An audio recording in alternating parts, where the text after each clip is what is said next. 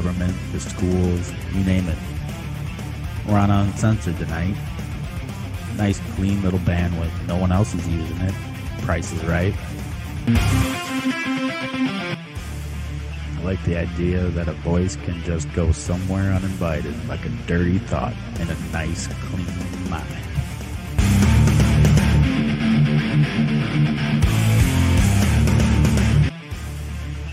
Guess who? It's me again. The little attitude for all of you in white bread land. It's five o'clock. Do you care what the mainstream media says?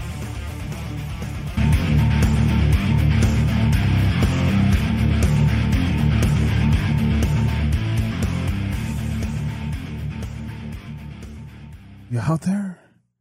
You listening?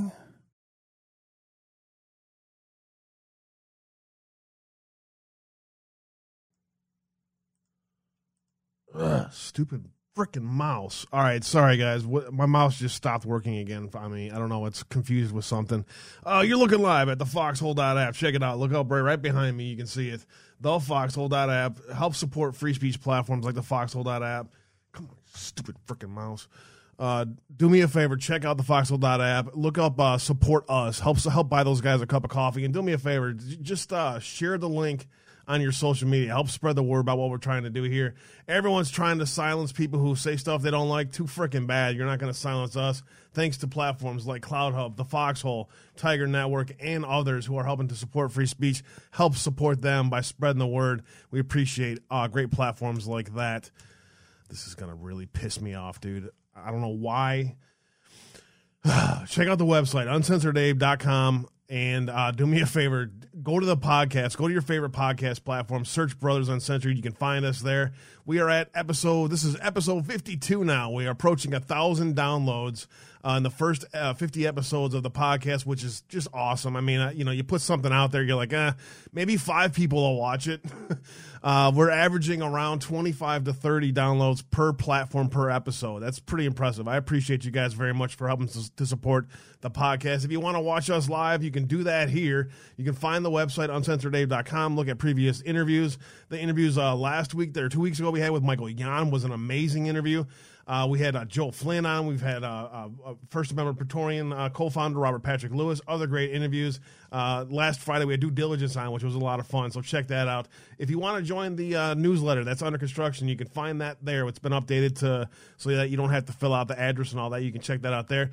Foxhole, Twitch, YouTube hates us, screw them. DLive, CloutHub, and Tiger Network is where you can find us. The blog is up. Anything that any interviews that we find to be the top of the day, such as that George Soros Foundation bank accounts in uh, in Myanmar being seized. That's a pretty big story that didn't get much play. Uh, check that one out as well, so you can find all those those articles there. Scroll down a little bit more. Cash App, Patreon, PayPal is where you can find us. Uh, if you join our our Patreon, you can get access to our private Discord. At which point you can kind of come, you know, come hang out with us. You can see what we're cooking behind the scenes. You can see what's happening behind the scenes, show content, what's upcoming, cool stuff like that. So we appreciate all the work being done behind the scenes to help uh to help us get all of that stuff taken care of. And man, Joe, I don't know. I, my mouse just literally is just being ridiculously stupid, and it makes it really hard to do anything. So let me try this. Let me try unmuting and hand it over to Joe, who's going to welcome in our special guest today. Magnificent is in the house. What's up, everybody? Happy Taco Tuesday. I had to say it. I had to say it. I see everybody out there in chat. I want to thank everybody for being here. Sly Park, Texas, Tang Girl, Fly Free, Keep True, KH Farmer, uh, Denise, good to see you out there. Subpack Vet, Amy Joe, God loves you. Good to see you out there. And everybody else. Uh, yes, I am super excited today. We have Mike, who we've had on the show before, and we wanted to have him back on because it was such a great conversation. Mike, how you doing today, man? I'm doing great, and it's an honor to be back on. Thanks for inviting me. Oh, glad you're here, man. Glad you're here. Yeah, appreciate hey, you joining us again, man. You've been uh, pretty busy. I don't know what what have you been doing over the. It's been like a quick month since the last time we chatted, man. And for those of you that don't know out there, Mike is a. How do I call your official title with RSBN? A uh, field reporter, um, media correspondent. Media correspondent. So, what have you been up to for the past month or so? Because there hasn't been a whole lot of, uh, you know, it's been a big change from the end of last year till this year. So, what have you been up to, man? I've been uh, focused on, you know, so I've been self-reflecting, just kind of figuring out which direction to go this year as opposed to last year. It's very different, of course. Uh, right side broadcasting going through a ton of changes. Now we have an app. We're on several different platforms. We've got two events coming up this week in Florida, both um, having to do with Trump and Ron DeSantis. The first one is going to be Ron DeSantis's um, reelection campaign start, I guess you could call it. And then the following day, we're in Tampa for a uh, Trump Parilla boat parade type thing. So nice. I'll be pretty busy doing that. That's what oh, coming in May or so. No, that's coming up this weekend. Oh no shit! Oh, that's awesome. Yeah. Cool. So you guys will be streaming that on the on the RSBN then?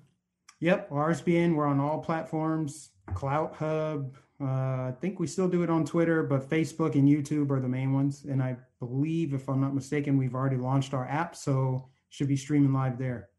Awesome. Awesome. Everyone's commenting. I got to say, love the shirt. Arrest Cuomo. Uh, for those who can't see it, I absolutely love the shirt, man. got to keep the awareness up. We can't forget about it just because the media cycle is pivoted elsewhere. Yeah, they completely silenced about it they love to do that, right? They love to just kind of let it sit, let it simmer, and let everyone forget about it and move on. Patricia, God bless you. Thanks for joining us here today. Kristen, good to see you out there. Let me show you guys where you can find Mike's work because you know you're doing your own thing too about what uh, every every day or every other day, just dropping some quick knowledge on people, and that, I love what you're doing, man. It's it's you know these kind of quick hit things. Uh, we, we've been talking about behind the scenes here on the channel these there's a big demand for this kind of work. You've done some stuff with BLM, uh, the, the the big city riots. You've got uh, United Airlines pledges to hire based on gender. You got some really good stuff in here. What what's kind of your motivation for your channel? Just like whatever topic kind of pop, pops into the mind that day. Is that kind of where it, where it drives you, or do you look for specific things to to talk about? Well, I try to look for what is the most impactful and what are what I personally feel are the bigger issues. And like, so I've been focused so much on like the pandemic, the lockdowns, the vaccine passports that every once in a while I'll break away from it and I'll cover United Airlines and their gender, racial diversity quota stuff that they're doing. And I'll break away and cover some of those topics. But just in general, topics that are are generated by the media to drive a wedge between races, genders, all that stuff. I'll focus on that, and then the lockdowns, I think, which are the biggest thing. Good stuff. You, you did a video on Alex Jones catches a human smuggler in the act. I didn't pay attention to it because most of the time he's he's playing games with stuff. I think I don't know. It, you you asked the question: Is it staged or not? What do you think? Well, I'd said that it, it could be staged, but number one, why would he need to stage something like that? Like he gains nothing from it. I mean, he already has that reputation, so that doesn't do anything. But then also, why would he need to stage it when we know for a fact that human smuggling happens around the clock, especially child smuggling? So that is real. So based on that, based on the fact that we know it's happening everywhere, I would think that that's that was a real incident.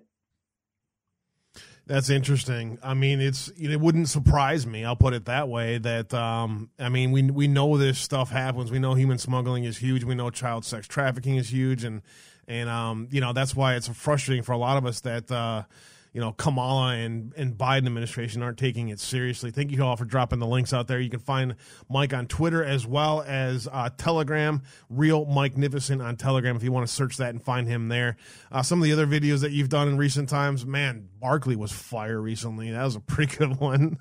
yeah, yeah, and and really quickly, let me say one more thing about Alex Jones. I know that he's a polarizing figure amongst conservatives. You either kind of love him or hate him. You think he's a distraction. He makes the movement look bad, whatever it is. How much has he been right about, though? I mean, he was 100% right about the Bilderberg meeting. Yeah. People didn't think that that was real. He was clearly right about uh, the elites wanting to use the blood of the youth to to slow aging.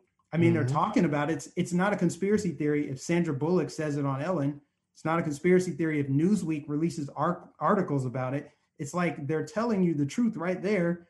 They do it years later after they said, oh, no, it's a conspiracy theory. Nobody's doing that. But then they talk about it.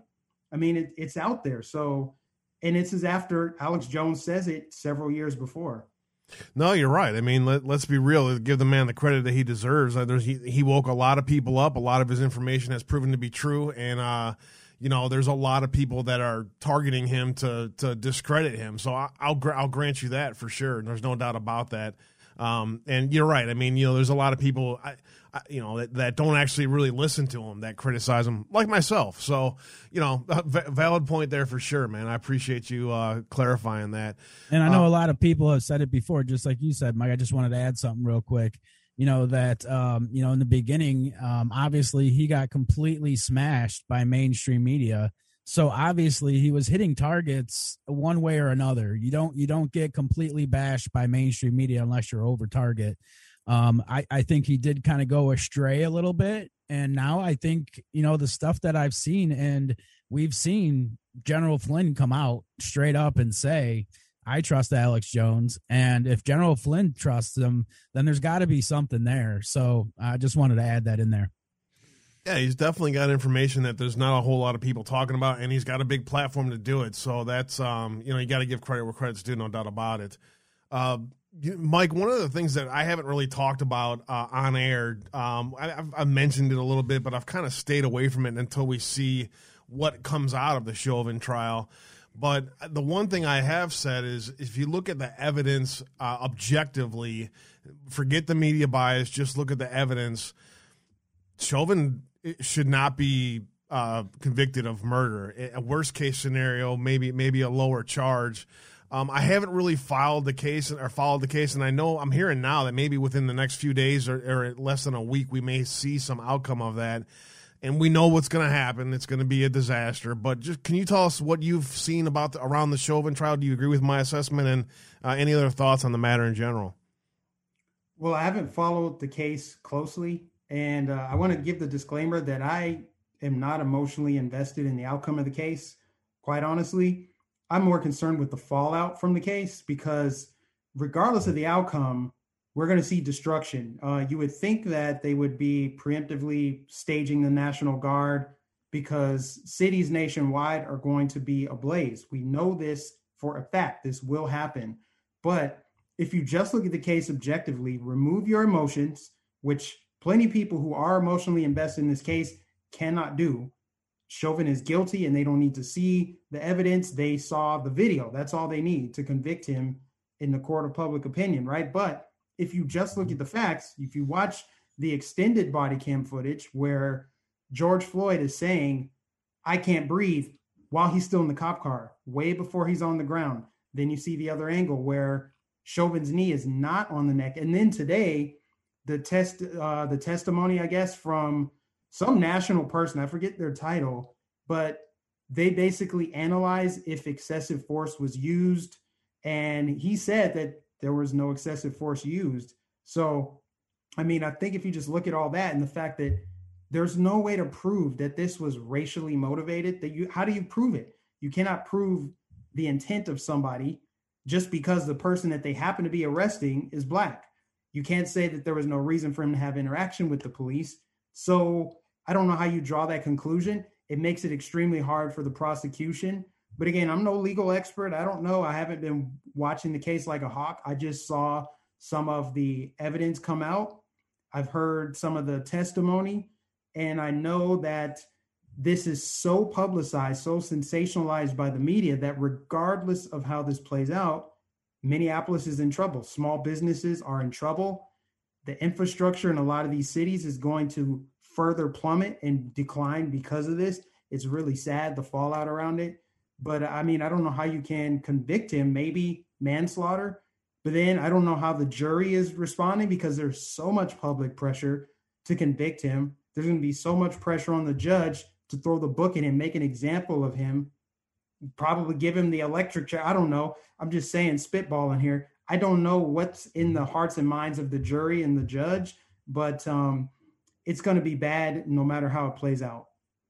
That's the unfortunate part is is the way that it's being framed in the public purview is is uh, there's there's no room for a rational discussion. They and that's how the media does it. You know, the, the not all the media, but the media that wants to form narratives like this. Uh, they continue. They just continue to push this envelope, and in the meantime, you know, cities are are destroyed, businesses are destroyed. Uh, you know, people are are are radicalized uh, by the media, and there's never any discussion about that. It's really frustrating to watch this happen. I was watching, uh, tune into a couple woke uh, uh, uh, podcasters earlier. I just wanted to kind of listen, you know, and see where they're going with this. And the their discussion was is every police force is racist.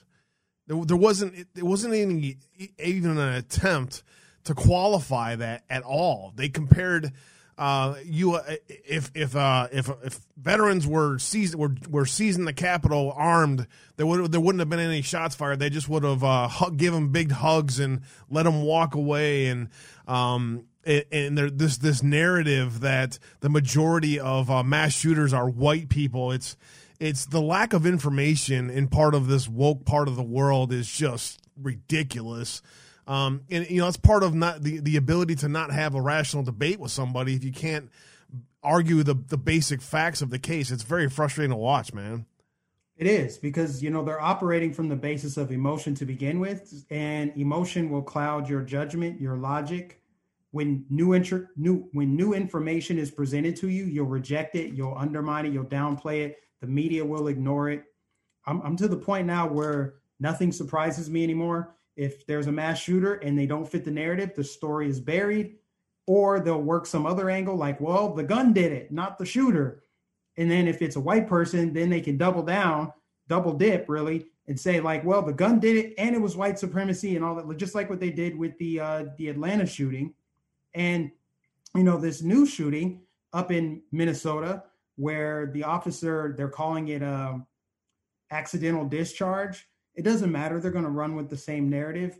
The the anti-police sentiment is very strong with the left. I mean rashida tlaib tweeted today that we just need to end all policing. It can't be reformed. We just have to stop policing.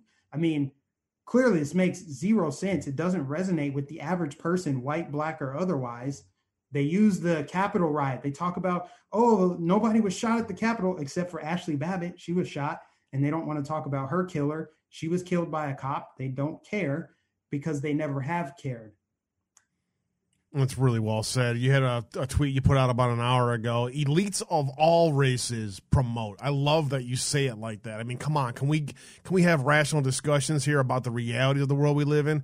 And that is elites of all races promote fear, hate, degeneracy, junk food, materialism, Satanism, and, and addiction.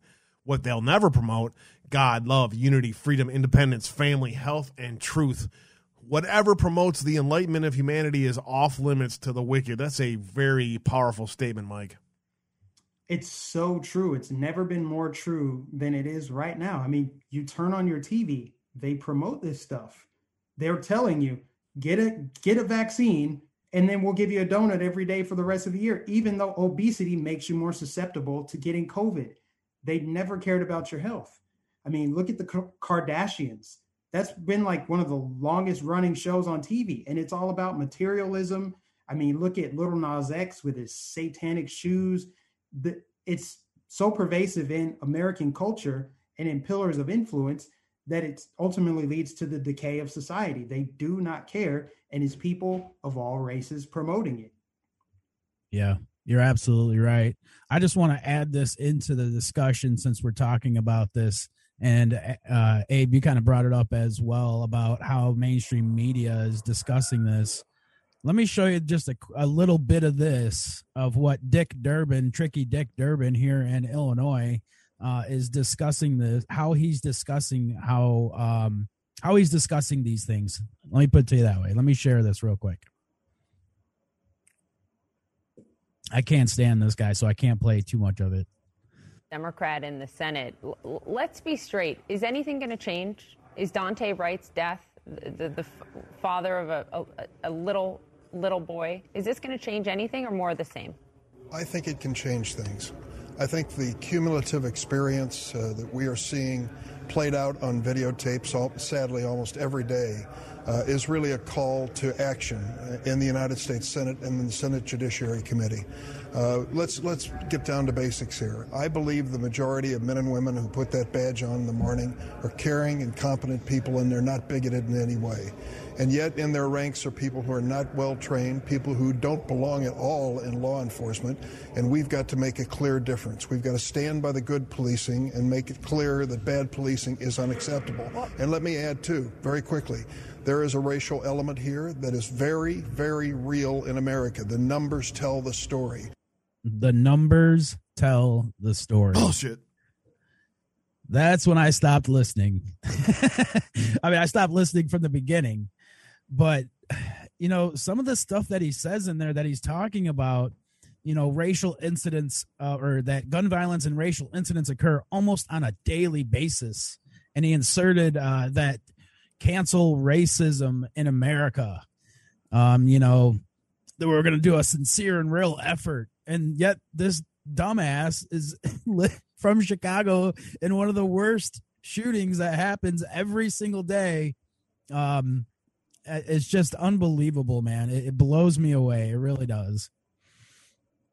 It's it's unbelievable that, but at the same time, it is believable. Like Yeah. nothing that he said surprised me. That's exactly what they are always going to say. Always by the book. It's always by the book. CNN, especially on CNN. It's it's part of a script. Hey, read this, say this, not that. Make it sound like you're objective by saying there is a problem with over policing, but there absolutely is a racial element to it. So he can get half of it right because there is actual pro- problem with over policing. There's a problem with um, excessive use of force, but it affects everybody.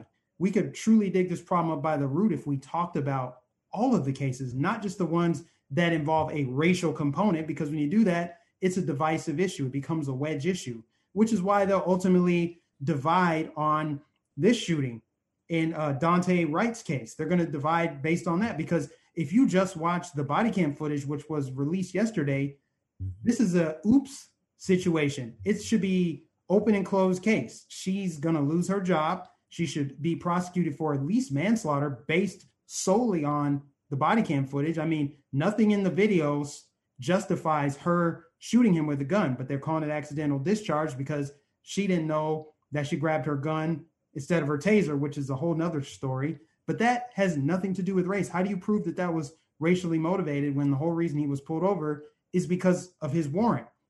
But of course, if you're just listening to the media, if you just care what the narrative or the spin is, it's like, oh, we had an air freshener. They pulled him over because he was black. You can draw whatever conclusion you want based on that, based on the fact that it was a racial pulling over of a black man, that you can just run with whatever narrative that you want. And it will drive a wedge between people who would otherwise agree. That's the goal. That, that's the goal, right? The goal is, is to try to keep people divided, and the way they do that is is in every way possible. We talked about this last time you were on. You know, they they go after that narrative of race is a problem. I read an article earlier today that said uh, guns have killed this many people. It, it's it's always in everything we say. If you see that enough times, people just they automatically relate those two things together. There's no rational discussion. I mean, the, what happened yesterday with that uh, young woman who pulled her taser and like she she was shocked after she pulled the trigger. She's like, "Oh my god, I just shot him." She's she resigned from the police force. I think the I think her boss resigned too, and her life is forever destroyed. I don't want to say destroyed because that's not fair. Um, but her her life is forever affected by by a decision that she had to make in a split second. No one no one is is trying to put themselves in her shoes about what her life's going to be like. It's a horrific tragedy, and we can't just uh, find out why um, the the lack of training or the lack of uh, understanding police procedures is more likely the problem. Maybe defunding the police and and not having them train enough to make sure that they know what they're doing in situations like that is part of the problem. But in the meantime, the left will only talk about defunding the police more. It, it just there's no rational discussion around this, bro. Yeah, and you definitely shouldn't be taking advice from Rashida Tlaib, who governs in a district in Michigan, Detroit, Michigan, where it's extremely violent, extremely dangerous. Minneapolis, murders, homicides, violence up like 33%. All of the homicides that took place in the absence of law enforcement is astounding. I mean, you're talking about places like George Floyd Square where black people are being killed. It's being run by drug dealers and gangs. I know, I went there. It's not safe. And they always want to overcorrect for problems like this. They see a police shooting and they're like, we just need to defund the police. They always go a step too far. And a sane, honest person who's rational in their thinking is going to say, wait a minute, that's a bridge too far. Maybe there's something else that could be done.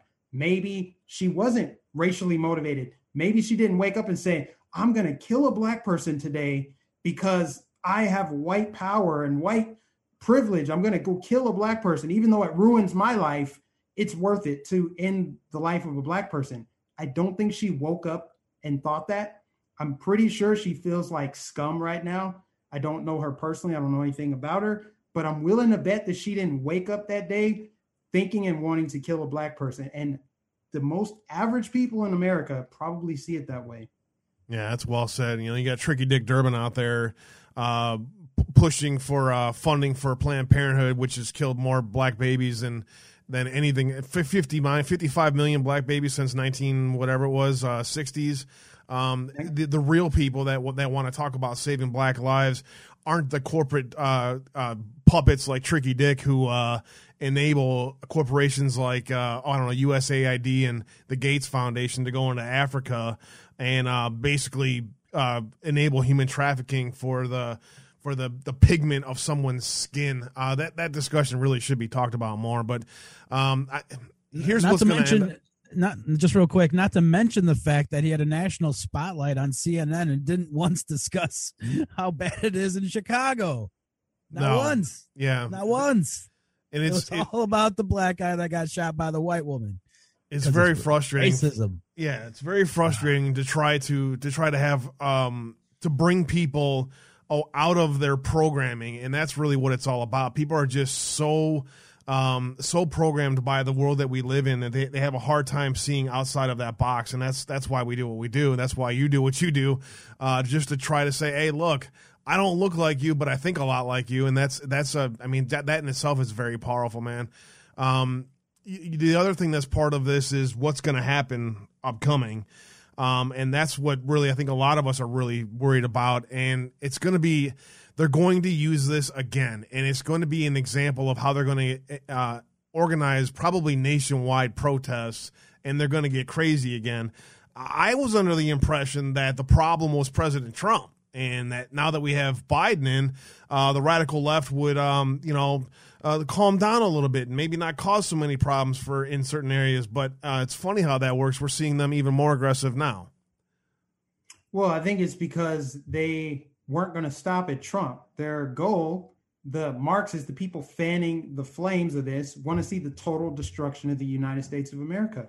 And what better way to do that than to destroy the livelihoods of the middle class, the people that own these small businesses that are going to get smashed up over the next several weeks and months because of the fallout of this shooting.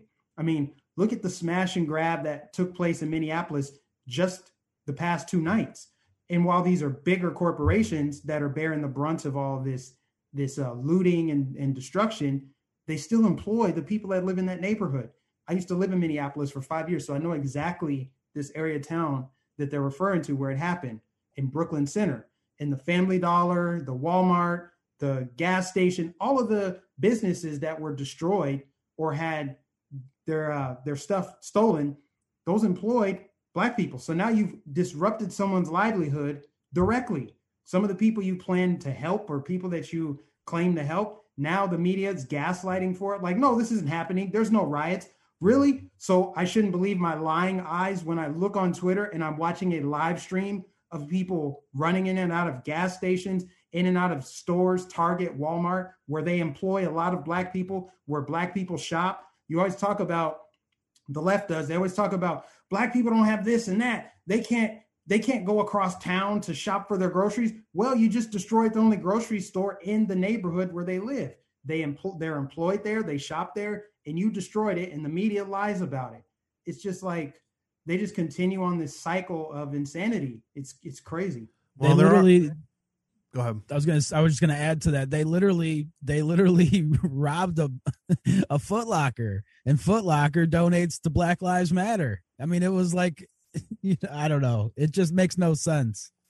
There's no sense into it because they appeal to emotions at such a level that it's it's becomes primal human instinct is what they do, um, and it doesn't matter about color. We all have that that kind of instinct that be, that can be preyed upon, um, and they do a hell of a job at it. And it's you know there are a lot of people that are that are looking around though, going, hmm, something really really wrong going on in this world, and there are a lot of rational any color skin people that are waking up to it. So let's just hope for the best. Joe, 60 Minutes did an interesting, uh, I don't know, discussion uh, about a topic that I want to kind of pivot to here at the bottom of the hour. Can you play that uh, segment there, and then let's let's chat about that. Yeah, well, we talked yesterday about them, uh, the, them coming up with the implant, right? Um, and today or yesterday after we after our show, I saw this on. Oh, where'd it go? There we go. I saw this dropped, and this was just part of the 60 minute segment, uh, about 45 seconds here. Let me play this for you guys. Was in the ICU, near death, with organ failure and septic shock, when she was entered into a Defense Department COVID 19 study. Her family allowed us to witness the experimental four day treatment. She's liberated from vasoactive medications and her septic shock resolved. We also see improvements in her markers of inflammation, and those are all positive prognostic signs. You pass someone's blood through this, You pass it through, takes the virus out. takes the virus out and puts the blood back in. Within days, patient 16 made a full recovery. The FDA has authorized the filter for emergency use. So far, doctors have used it to treat nearly 300 critically ill patients. Was in the ICU, near death, with organ failure and septic shock. So I jumped, sorry, jumped on me again there, but that was it, just a 45 second clip. That is very interesting. Um, you guys have any comments on that at all, Abe? Anything? It's interesting that we know there's a lot of new technologies that are out there. So I don't want to necessarily, you know, spit on every new tech technique that's being brought to the fold now because there are a lot of techniques that are saving lives. The interesting thing about this is it uses a microchip to cleanse the blood. How the hell the, does that work? We, we all of the discussion from the from the Will Summers and the Media Matters meatheads of the world. Why are you all worried about my, being microchipped? That it's not going to happen. Just to stop. You're all conspiracy theorists. Not that whole narrative. And now you're seeing an example of 300 lives that have been saved using a microchip to cleanse blood. I, I, I don't know what to make of this. What's next, Mike? Are we going to go into blood transfusions with, uh, you know, uh, younger ch- children next? I mean, 60 Minutes does a bang up job with their propaganda. I mean, from the hit piece on Ron DeSantis last week that was thoroughly debunked to now this. I mean, whatever was a conspiracy theory last year is a reality now. And if you react to it, you're a conspiracy theorist. I posted this on my YouTube like a couple weeks ago, maybe last week. And it was basically just a random quote where in 2020, they were saying, You're a conspiracy theorist if you think that they want to implement vaccine passports. Now in 2021, they say, You're a conspiracy theorist spreading misinformation if you don't want to use the vaccine passports. So the same can be said for this because last year people said, oh, it's a conspiracy theory if you think that they're going to try to microchip us. They would never do that. Even though Bill Gates has talked about it, they talked about this stuff a while ago. We know the technology exists. All of the things that people talk about and get they get called a conspiracy theorist for, there's actual articles written about it. There's videos about it. There's been studies in 60 minutes. I'm surprised that they would actually put it out there like that. But the reason why it's so propagandist is where's the pushback? Where's the questioning or bringing up the concerns that you and I have? They don't even bring it up. They don't even address it. They're just like, they pass it off as like, oh, yeah, this is, you know, cool. We're saving lives, which is great. We're saving lives. That's awesome. But what about the invasion of privacy? What about the fact that you guys are pushing to pushing this to the forefront on the COVID-19 debate instead of how about boosting your immune system? How about going back to the gym? How about getting exercise? How about figuring out better ways, more natural ways to save lives as opposed to being so reactionary, bringing big pharma into the fold and allowing people who come up with these new technological breakthroughs to earn a buck. Yeah, we'll, I'll wait for the discussion when we talk about the nutrients in our food and, and our, our eating habits and why we are uh, why we are a disastrous society at this point. You know, what's next? Is there going to be an app for that? I mean, am I going to have to download an app to cleanse my blood from COVID or anything else? I, I just, I it just scares the shit out of me where this could go next. And I'll be honest, like if I'm if I'm a dying person or in mid age and I and I could benefit from the idea of getting my blood cleansed or something like that, or a new technology that might help. All of these things should be uh, available for people to choose. I believe there there should be a, uh, research into these different areas. I'm not. I don't think that that's fair to just shut down the debate at that front. That said, the the discussion of of what comes next in in vaccines what comes next in what we're required to get as a shot. Are we going to be forced to be to be microchipped? At, at, what point can that microchip detect not just our health habits, but I don't know, uh, you know, anything uh, personal about us and share that information to further uh, manipulate us? That's really what scares me on that front, man. And and there's there's no doubt that the future of where they want to go with this is microchipped humans where you can walk through I don't know Sears or or Home Depot and, and and the chip will remind you that you need duct tape when you walk by duct tape in the aisle. That's what's coming. Now, there's two things I want to say real quick. Um, one thing is that this one um, is an external. So, yeah, they're basically pumping your blood into like a filter type thing, um, which I believe is what you're saying. That chip is in that filter, correct? Or are you talking about the actual? Somehow they're using that chip to filter the blood. I don't know. I don't. I'm not even clue. I'm clueless. Okay.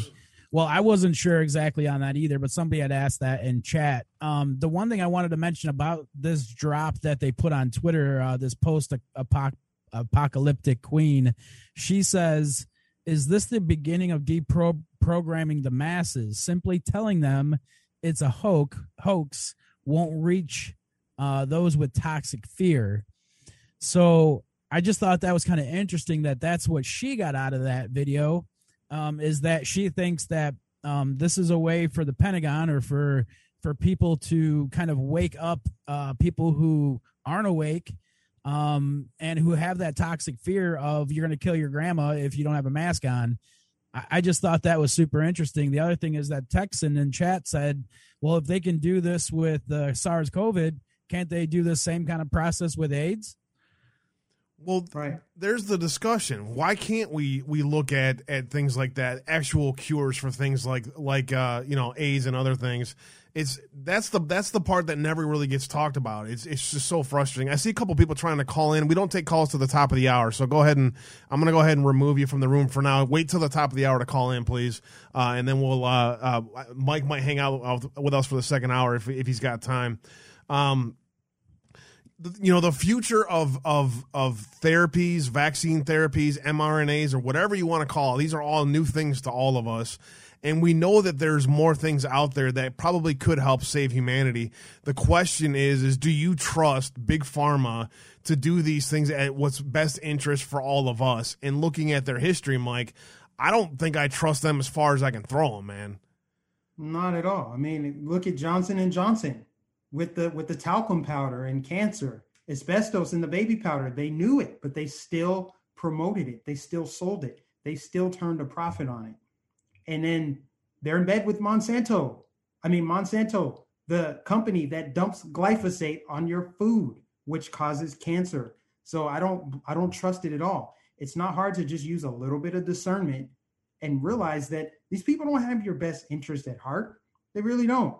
Because if they did, they would talk about preemptive care, keeping yourself from getting sick in the first place, which includes, coincidentally, not wearing a mask 24 7, not living in fear, which weakens your immune system, not promoting all of the junk food on these commercials. Coca Cola acting all high and mighty, patting themselves on the back when they put high fructose corn syrup in their food, in their drinks, which makes people more dependent on big pharma.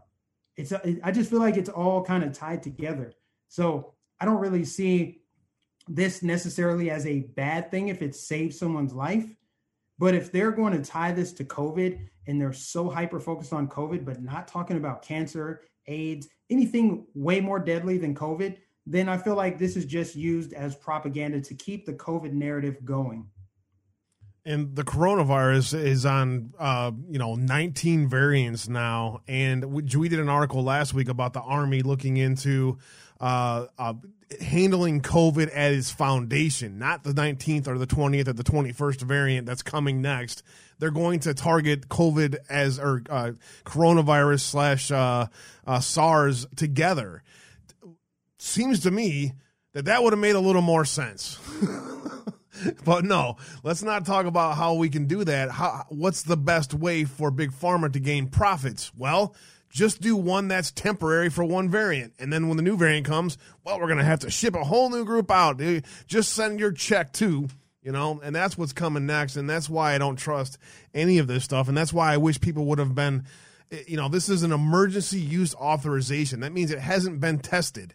And yet people blindly just go ahead and get the shot. It just, I can't figure it out. This blind trust in Big Pharma, bro. It's just, I can't figure it out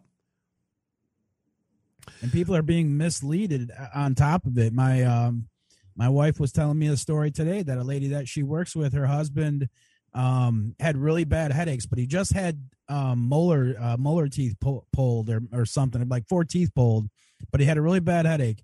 So he went in and they diagnosed him with COVID, and I'm like. Well, if you just had teeth pulled, you're going to feel first off a lot of pain. I can tell you that much. But just interesting that they you know diagnosed him with COVID right away, and now of course she she can't go to work for 14 days. They're t- telling her that she can't go to work, and now she's thinking about taking the vaccine. And so I'm trying to tell her, listen, you've been working this whole this whole time. I mean, you haven't stopped working during this whole pandemic. I said your immune system's probably built up pretty darn good. I said, first of all, go get tested, of course. But secondly, do not take the shot just because your husband's got it doesn't mean you're going to get it. So that was the other thing that was today I was just dealing with right before the show was you know every day people are coming across these situations and when you have mainstream media conti- continually pushing that fear narrative about the the virus it's so frustrating to try to wake people up about it. And now you're seeing them kind of go after each other. You're seeing uh you know the pfizer's go after the johnsons and johnsons. Yeah. you, you can spin that narrative any way you want but that's what's happening. Johnson and johnson is the only uh, vaccine that's not an mrna. So why are they going after that one when all of them, every single one of the vaccines hasn't been tested and people have died from them? So it's interesting to watch them kind of spin that narrative in the in the public purview, man. Uh, yeah. Do you want to make any other comment on that before I move on, or? I was just going to say quickly that um, there there's so many like it's a PR nightmare for them. Like how many people have publicly taken the vaccine? Last week, I forget the the girl's name, but she was like a legal analyst for MSNBC, black woman, 47 years old, healthy, died after getting the vaccine. I'm not saying it's because of the vaccine, just a disclaimer, but coincidentally died after it. Also hearing DMX, the rapper, he got the vaccine. Um, who else? Marvin, Hank Aaron, Marvin Mar- Hagler. Yeah, Mar- Marvin Hagler. There's all these high profile cases of people that died after getting it. There's all these weird side effects that people are getting teeth falling out, uh, skin peeling off, lots of weird side effects. And I know they'll try to downplay, say, oh, it's very small. It's a very small chance. Do you want to take that very small chance? I mean, they use that same logic when talking about why we need to wear masks all the time and be locked down. They're like, one person dying from COVID is one too many. One person getting shot by, you know, getting shot is too many. So we need to ban guns. We need to take this massive sweeping action because of one person. Why can't that same logic apply to vaccines and the push to make everybody take them? I'm fine with them being optional, but I don't need anybody forcing me to take it. I don't even need anybody suggesting I take it. Just tell me it's available, tell me where I can get it. Let me do the research and decide if I want to get it myself. But don't try to restrict my travel. Don't try to tell me I can't go shopping or I can't have a backyard barbecue with friends and family because I haven't got this rushed injection that is not FDA approved and we don't know the long term side effects. Your your first mistake was was was too much logic. So I just just I know you know that, but I just in the ultimate of media disgusting things I've seen happen in the past well my lifetime this takes the top notch. I have never seen anything like this, but I've been meaning to talk about this all week, and I want to fit this in here before we get to Joe's rapid fire at the at the at ten minutes to the top of the hour. So about four minutes till that. Stand by for that. At the top of the hour, we'll take your guys' calls. Vice pulls an article featuring an artist uh, accused of photoshopping smiles onto well genocide victims. I just I cannot believe that they would go this far. I don't have any respect for Vice's reporting skills, investigative reporting, or anything else for that matter. But to go this far to say that they would actually, let me just read the first couple of paragraphs of this. Check this shit out. Vice deleted its article profiling an artist who colorized mugshots of the Khmer Rouge killing fields victims after accusations that some photos have been edited to include, well, smiles. Vice's article published on Friday included photos colorized by the artist Matt Loughrey, I think that's what that is, de- depicting mugshots from the Tuol Sleng prison.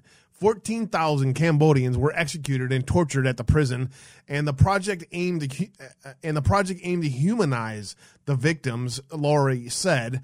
Upon comparing the original photographs with the colorized ones, critics on the social media pointed out that some of Loughrey's images had allegedly been altered to add smiles.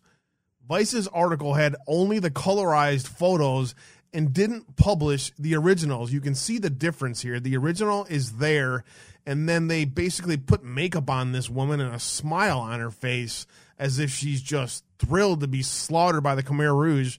It is it is an example of what the how far the media will go to I don't know to to create narratives to spin information into something that's not quite truth, and they just continue to do this. But this just crosses the line, man, of of disgusting behavior that I've seen in the mainstream media. That I just you you just keep thinking they won't go the, the even farther. They won't they won't go even, and they just keep going even farther. Yeah, they don't. I think at this point, the propaganda doesn't work on people like us. It works on people they're trying to maintain control over. They have to keep the sheep asleep. That's what they have to do. And in order to do that, they have to put different propagandas out there. They have to spin narratives. So they're going for broke at this point because once you wake up and you see what's happening in this world, you can't unsee it. And they know that. And they're afraid of that. They're afraid of the awakened masses right now, as it is, not just here in the United States, worldwide. So they'll they'll continue to do this, and I'm I'm just not surprised by it anymore. I just I just it's hard for me to be surprised by it. I guess maybe I'm just desensitized yeah, to how low and disgusting they are. shake your head and, and, you just kind of expect it right now. The last one I wanted to get to before the top of the hour is the one that I've also been wanting to talk about for a few days. The Boston the Boston Globe a couple days ago put this article out there that I didn't see get much of attention. For years, the Boston police kept a secret. The union president was an alleged child molester. Since 1995, evidence Patrick Rose kept his badge, worked on sexual child sexual assault cases, and ascended to power in the police union. He went on to allegedly uh, molest five other children. The police union and the local police force protected this piece of shit scum. Uh, so that he could do this since 1995. Five different children. The, the girl was uh, ages between 7 and 12 years old. Former Boston Police Union President Patrick Rose Sr., five more people soon came forward accusing Rose of molesting them as children over a span of three decades, including the girl's own father. Stories like these are just horrific, man, and I just wanted to make sure I got this one out there.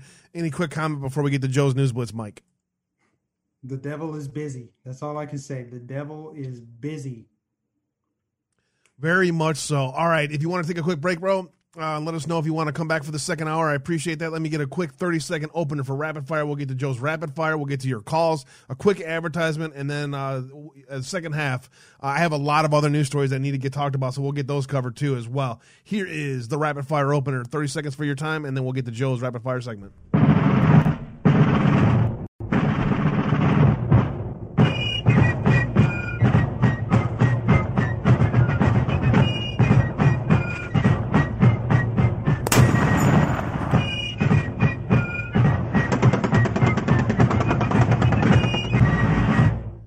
So it looks like Mike said he can probably hang out. That's cool, man. But Joe, uh, I know you have a lot that's uh, caught your eye today. What do you got for us, bro?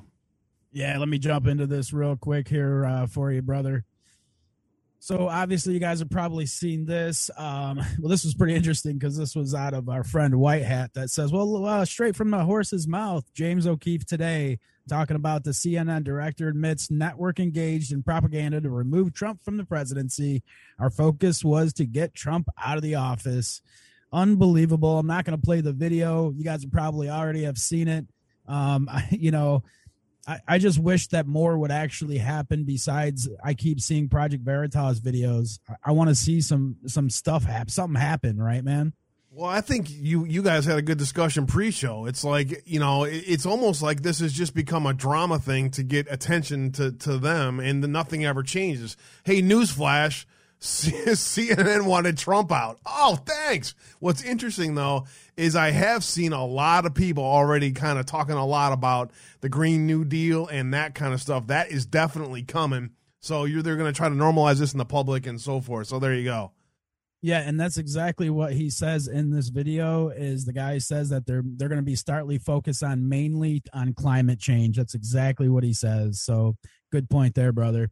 Uh, this one I just wanted to mention real quick. Gateway pundit Russia and China tell weakling Biden at the same time to stay out of Crimea and Taiwan. Warn him of playing with fire. Uh, man, do they really want to build up the suspense to this World War III, or is it just me? Oh yeah, they're they're, they're the warmongers are pushing. That's for sure. We're already seeing, uh, you know, what's happening in Afghanistan. Trump setting the stage to allow us to withdraw, and, and uh, military-industrial complex going, ah, I got some new weapons I need to test on some brown people. Let's stay in Afghanistan for a little longer. You know, same kind of thing here. The the the, the sable rattling is laughable, and it's like, yeah, okay, keep talking.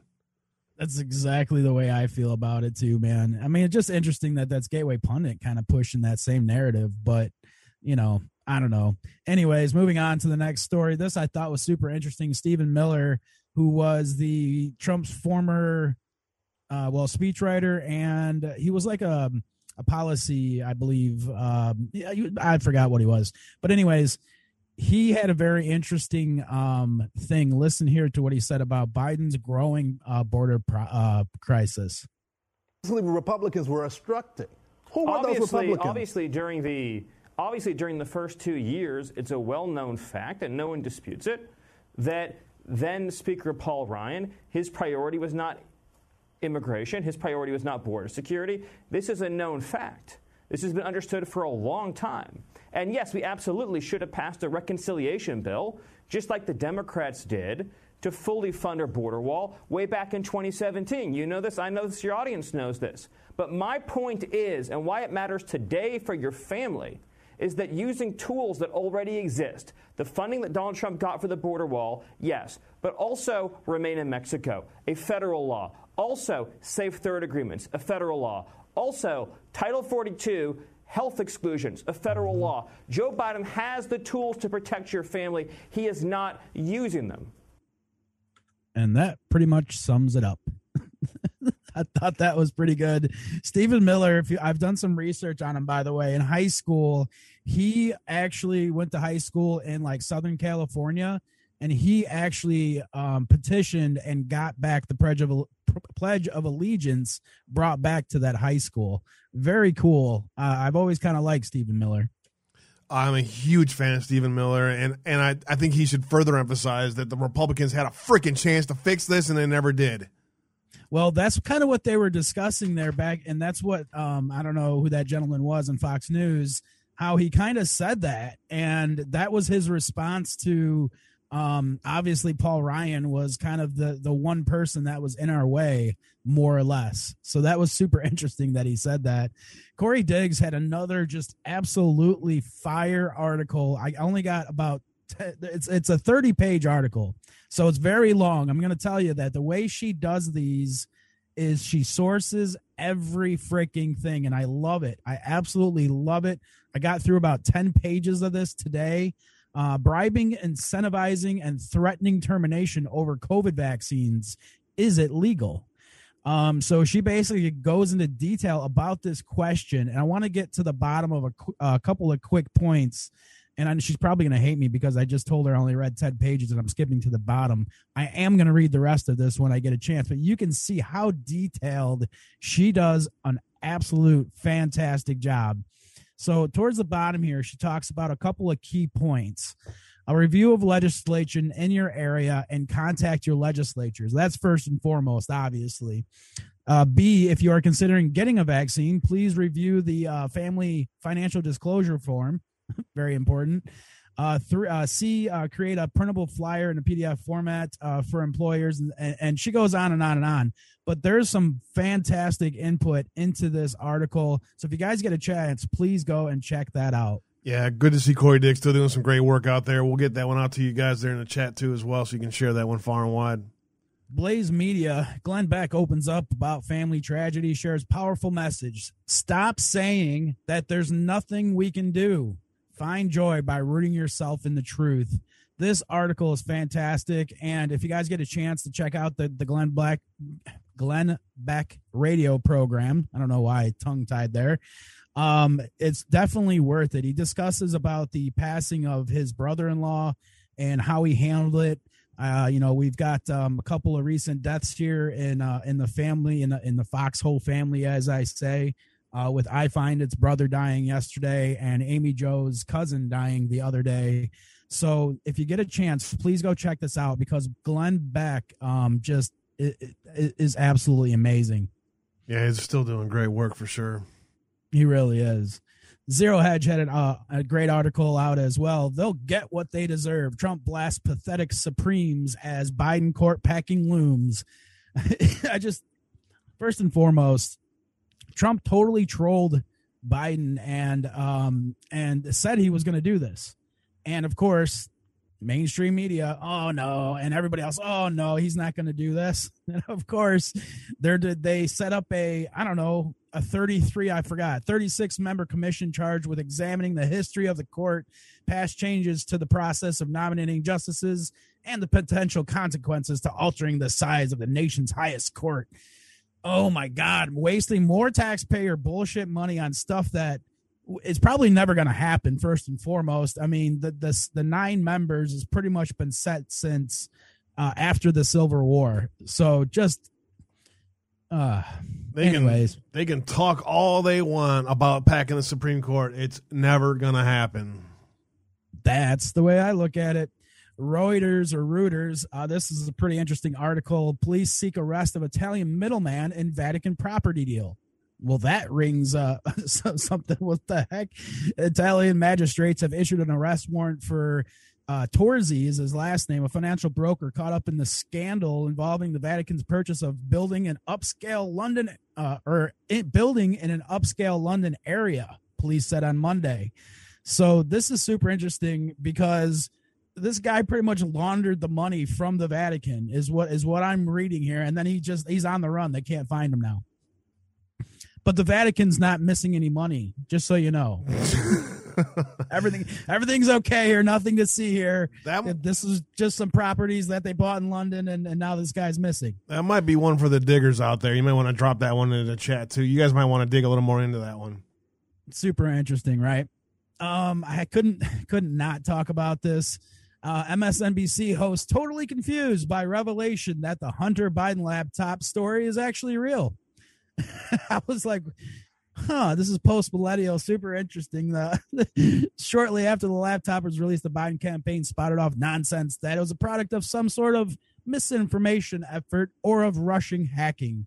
Uh, yeah, but so uh, this this was a few days ago, but I I had to discuss that because it's hilarious. Sometimes these people get you know on air and something hits them and they're like, "What? That was real?" uh, yeah, because you're fucking fake news. Um, let me get over this this video real quick. Um, this was actually on Newsmax with Greg Kelly and Kylee Zempel, who I believe is either a main editor or something at the Federalist. Listen to what they say here. This is pretty interesting. So, uh, first things first, Hunter Biden bought a gun when? Do you know? Uh, this was in October of 2018. October of 2018. And you guys found the form. We have the form. You provided it to us. We appreciate that. What's the problem with this form? Well, we don't know for sure whether Hunter Biden lied on this form, but we have reason to believe that he did. Uh, one of the questions on the form was whether or not he was the user of or addicted to a list of uh, illicit substances. Um, and of course, we know that Hunter Biden has a very shady track record with drugs. Um, it ruined his marriage. Uh, it got him discharged from the military. He wound up in rehab a handful of times. He's about to release a memoir about his his drug battle uh, next month. And probably most damning is a story that came um, from late 2018, which, if you look at the date on the form, uh, he acquired the gun in October of 2018, so late 2018. Um, and that story is about uh, Hunter Biden being suspected of smoking cocaine in a VIP room of a strip club that he frequented in Washington. This goes on for about another four minutes, but this is super interesting about how this stuff is. Uh, well, that's basically what Greg Kelly says too. Well, it's interesting that this is all coming out now. Why didn't it come out, you know, before the election? Um, and they get into that discussion a little bit as well. So super interesting there. Well, the, the thing is, there is the ATF doesn't actually really review these applications to see if anyone actually had any uh, uh, uh, drug convictions or anything like that. That's the story there. You want to actually fix something, fix that. Well, what's funny is that's what Kylee says. Is guess who's getting ready to, uh, put in an ATF, uh, new ATF advisor. Yeah, well, they're gonna they're gonna do what they can to, to go after the guns. That's for sure. Go ahead, quick. We had uh, pastime. Oh, Joe. Yep, just last uh, last two real quick guys. Western District of New York, uh, Spencer Portman going to prison for child sexting. Another one out of Middle uh, District of Florida, a Flagler County man sentenced to 30 years for federal prison sex trafficking of a minor. That's your rapid fire news, brother. Back to you. Good stuff, man. Good stuff. Appreciate it. And uh, Mike, you good to hang out for a little bit? Yeah, I'm here. All right, sweet man. All right, uh, let me get a quick advertisement, and then we will get you guys uh, your calls coming up next. Check out RiseAttireUSA.com when you guys get a moment. Rise Attire is official show sponsor of the Brothers Uncensored platform and others as well. Uh, RiseAttireUSA.com. Check them out when you get time. Discount code AbeWave at the checkout. Get a 10% discount and get some sweet gear. Check them out. RiseAttireUSA.com.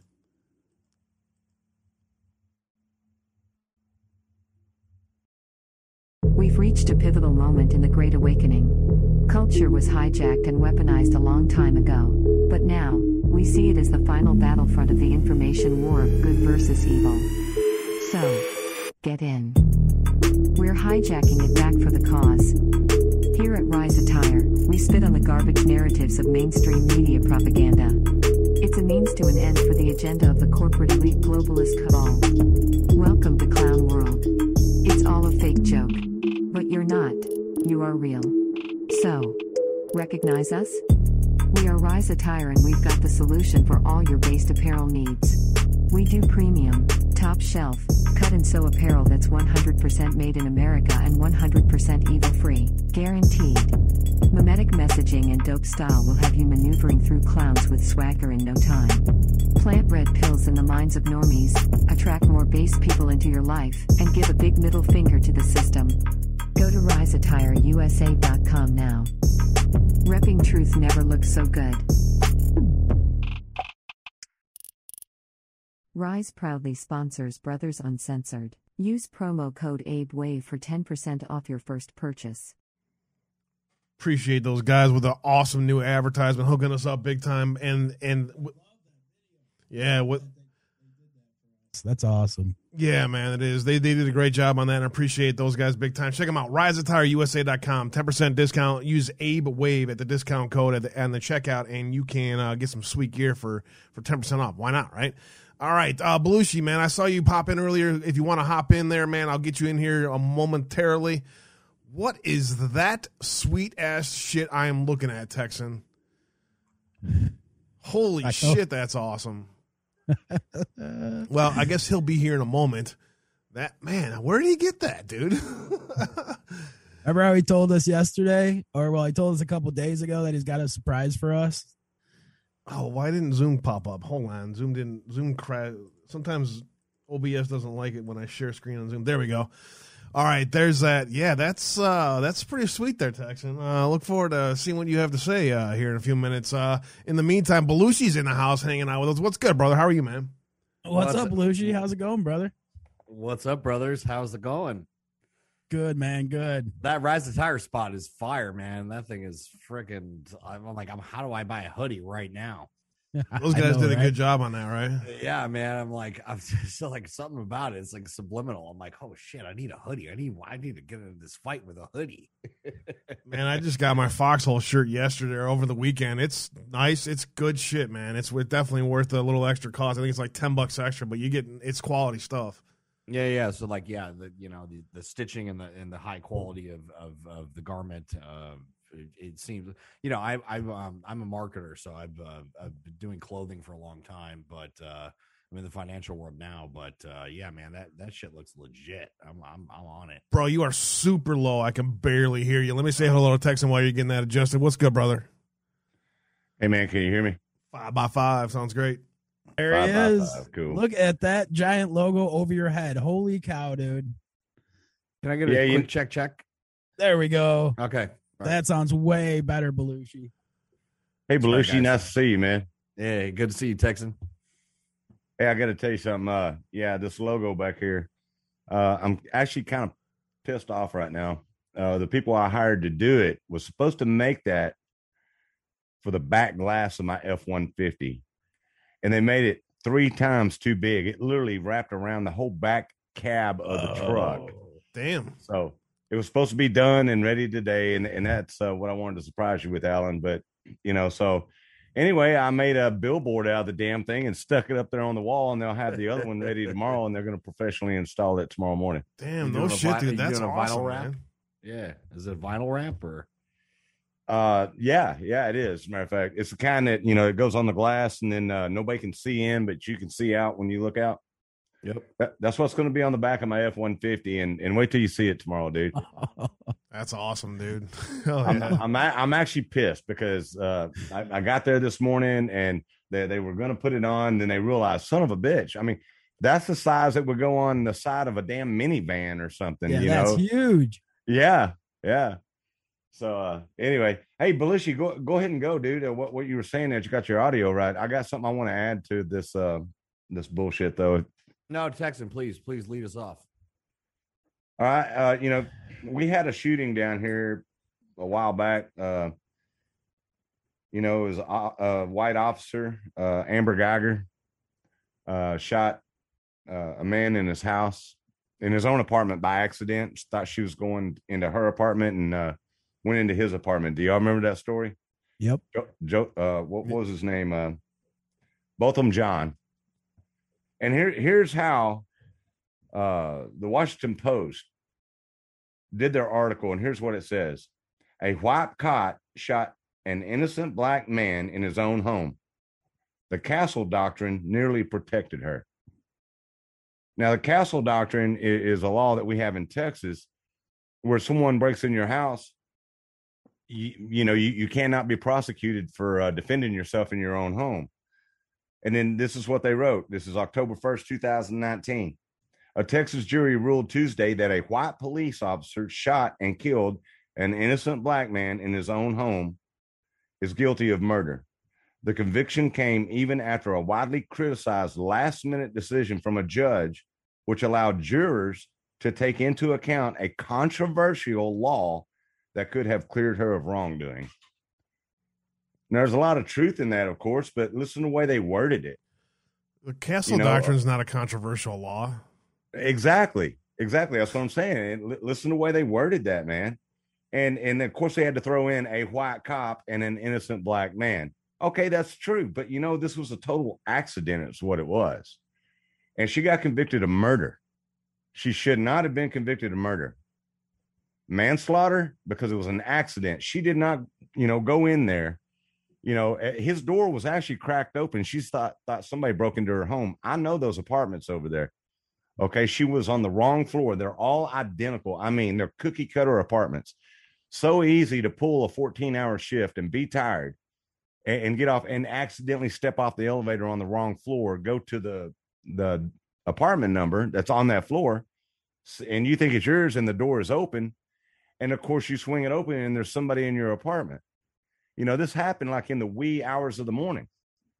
Uh, There was a lot there. I mean, this was not on purpose. Did she fuck up? Yes, she did. You know, is she paying a price for it? Yes, and yes, she should. But murder, really? I mean that that that was overkill. But they did that to keep people from rioting in Dallas, Texas. That's what they were demanding, and they got what they demanded, and the mob ruled. Yeah, that's a really good point, man. Mike, any thoughts? It makes me feel like that's what's going to happen in this George Floyd. I'm sorry, Derek Chauvin case. It, it seems like the mob pressure, the fact that this story has been sensationalized around the globe, means that they're going to convict and they'll spin it as he's been charged or convicted of murder. This was a murder. This was racial intent. It's just what they want to do to appease the mob, yes, but to continue to drive division. Yeah, and I'll jump in on that. Uh, you know, because I live here in Minneapolis. Uh, uh, they want blood, uh, and if they don't get it, uh, it's going to be their jump off point. I mean, the the gal who and and um, um, Abe, I forget her name, but you know, she just bought the four properties.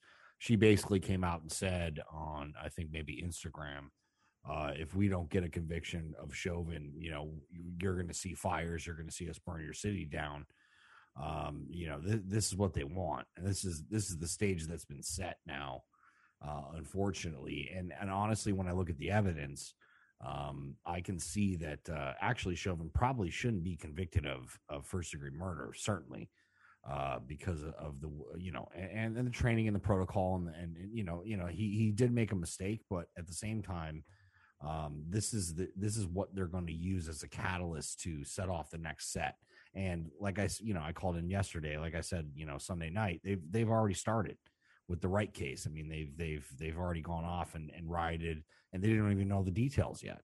So can you imagine what's going to happen when when the Chauvin shit drops? I mean, it's going to be crazy.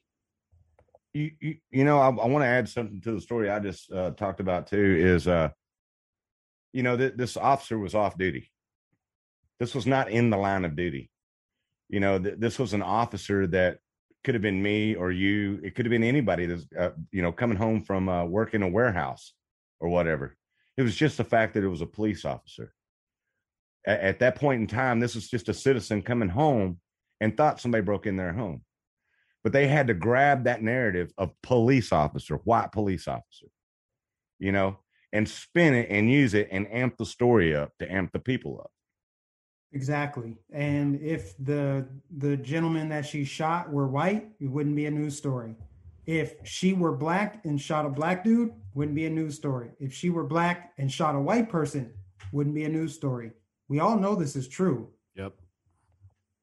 Yeah, Mike's That's right absolutely that. right. Yep.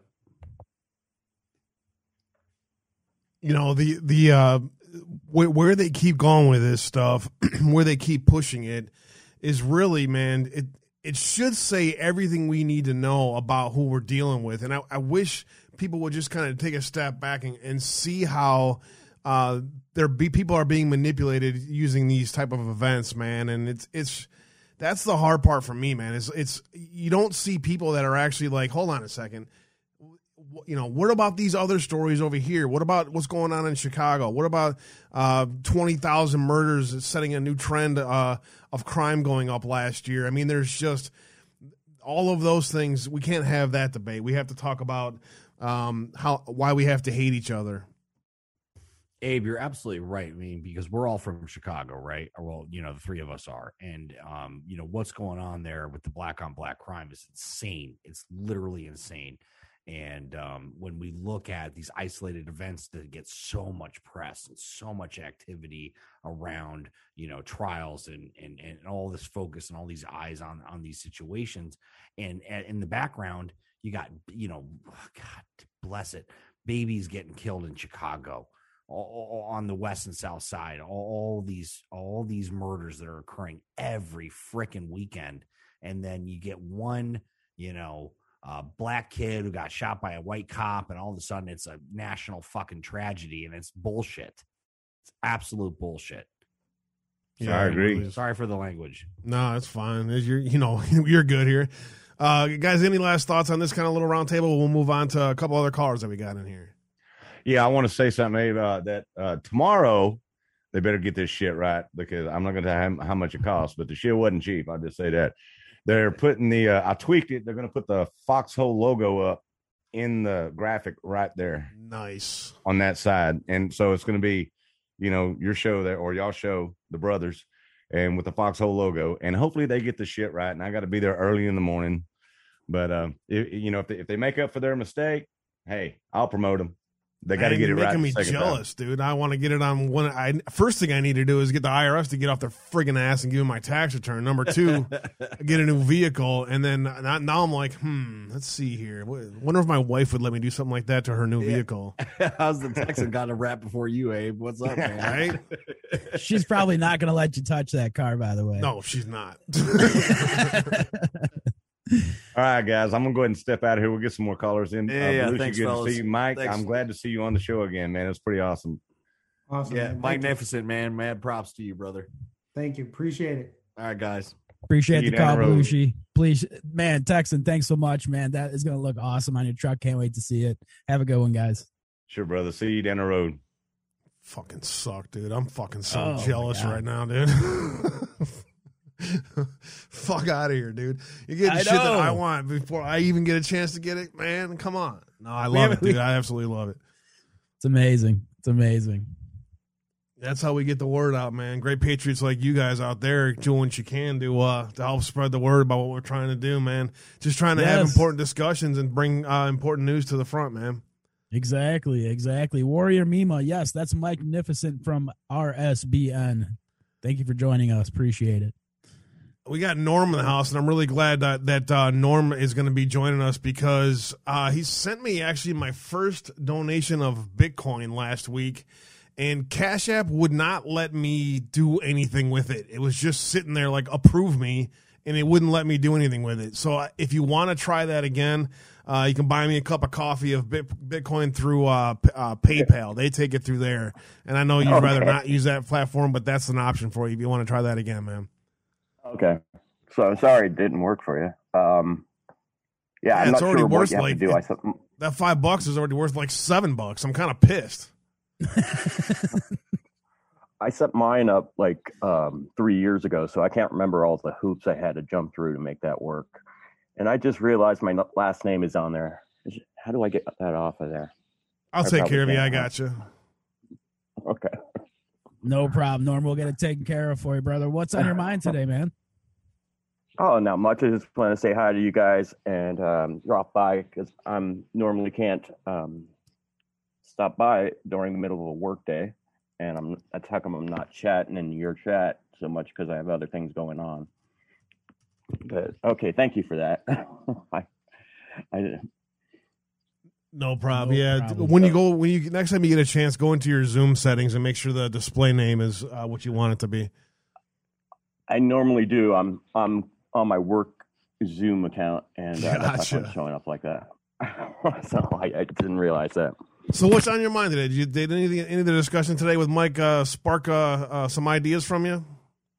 Yeah, well, no, I, I was caught the um, discussion about all the shootings and everything, and how the media tries to hype it up. And I remember it was quite a number of years ago here in Los Angeles, where there was um, a guy trying to run into about seven police officers, and they shot him, and he was black. And all of a sudden, they were going to say, "Oh, they're gonna have this big deal put about it. But when they found out three of those officers were black and the other four were Hispanic, it dropped it.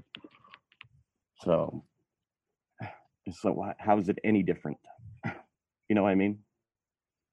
Yeah, it's not any different. It's really sad that you know tragedies happen, but the media and all these blue check people who want to pat themselves on the back and virtue signal, they only care if it serves a purpose. There was a little girl in Texas back in 2018, I think. Her name was Jasmine Barnes. She was killed in the backseat of her mom's car. It was a drive-by shooting they even released like a composite sketch and they gave description to make everyone think it was a white man in a pickup truck. Then when they found out it was a black man, they stopped caring. But before that, Shaq wanted to pay for her funeral. The Houston Texas put, Texans put her up on a billboard. Everyone was so distraught. But as soon as they found out it was a black person that killed this little girl, her life ceased to matter to them. And it just it disgusts me to the core that we can't just be upset and agree on these tragedies as being exactly that tragedies. We have to drive some kind of agenda and narrative and use the death of that person to bludgeon our political opponents or to drive a, a broader wedge between people based on superficial qualities, skin color. It's so sad, but it's only been amplified over the past four to five years you look at a lot of the yeah. older generations that are you know my parents or or in between my parents and this new generation uh, you know a lot of people look back to the 50s and 60s and 70s and are just like man where where do we fall from how did, how did this happen like it's it doesn't even make sense to people who have spent most of their lives in in this country that have seen how far we've come. Are we perfect? Hell no. We still got problems. Of course we do. Every everyone does. Can it be better? Yes, and we should all work as a team towards that. But they that's not what they're trying to do. They're just trying to keep us pitted against each other and and it's man, it's so frustrating to watch. If you could just tell one person, look, man, they're all they want to do is keep us pitted against each other so that they can, you know, have us scrapping for the for the scraps, you know.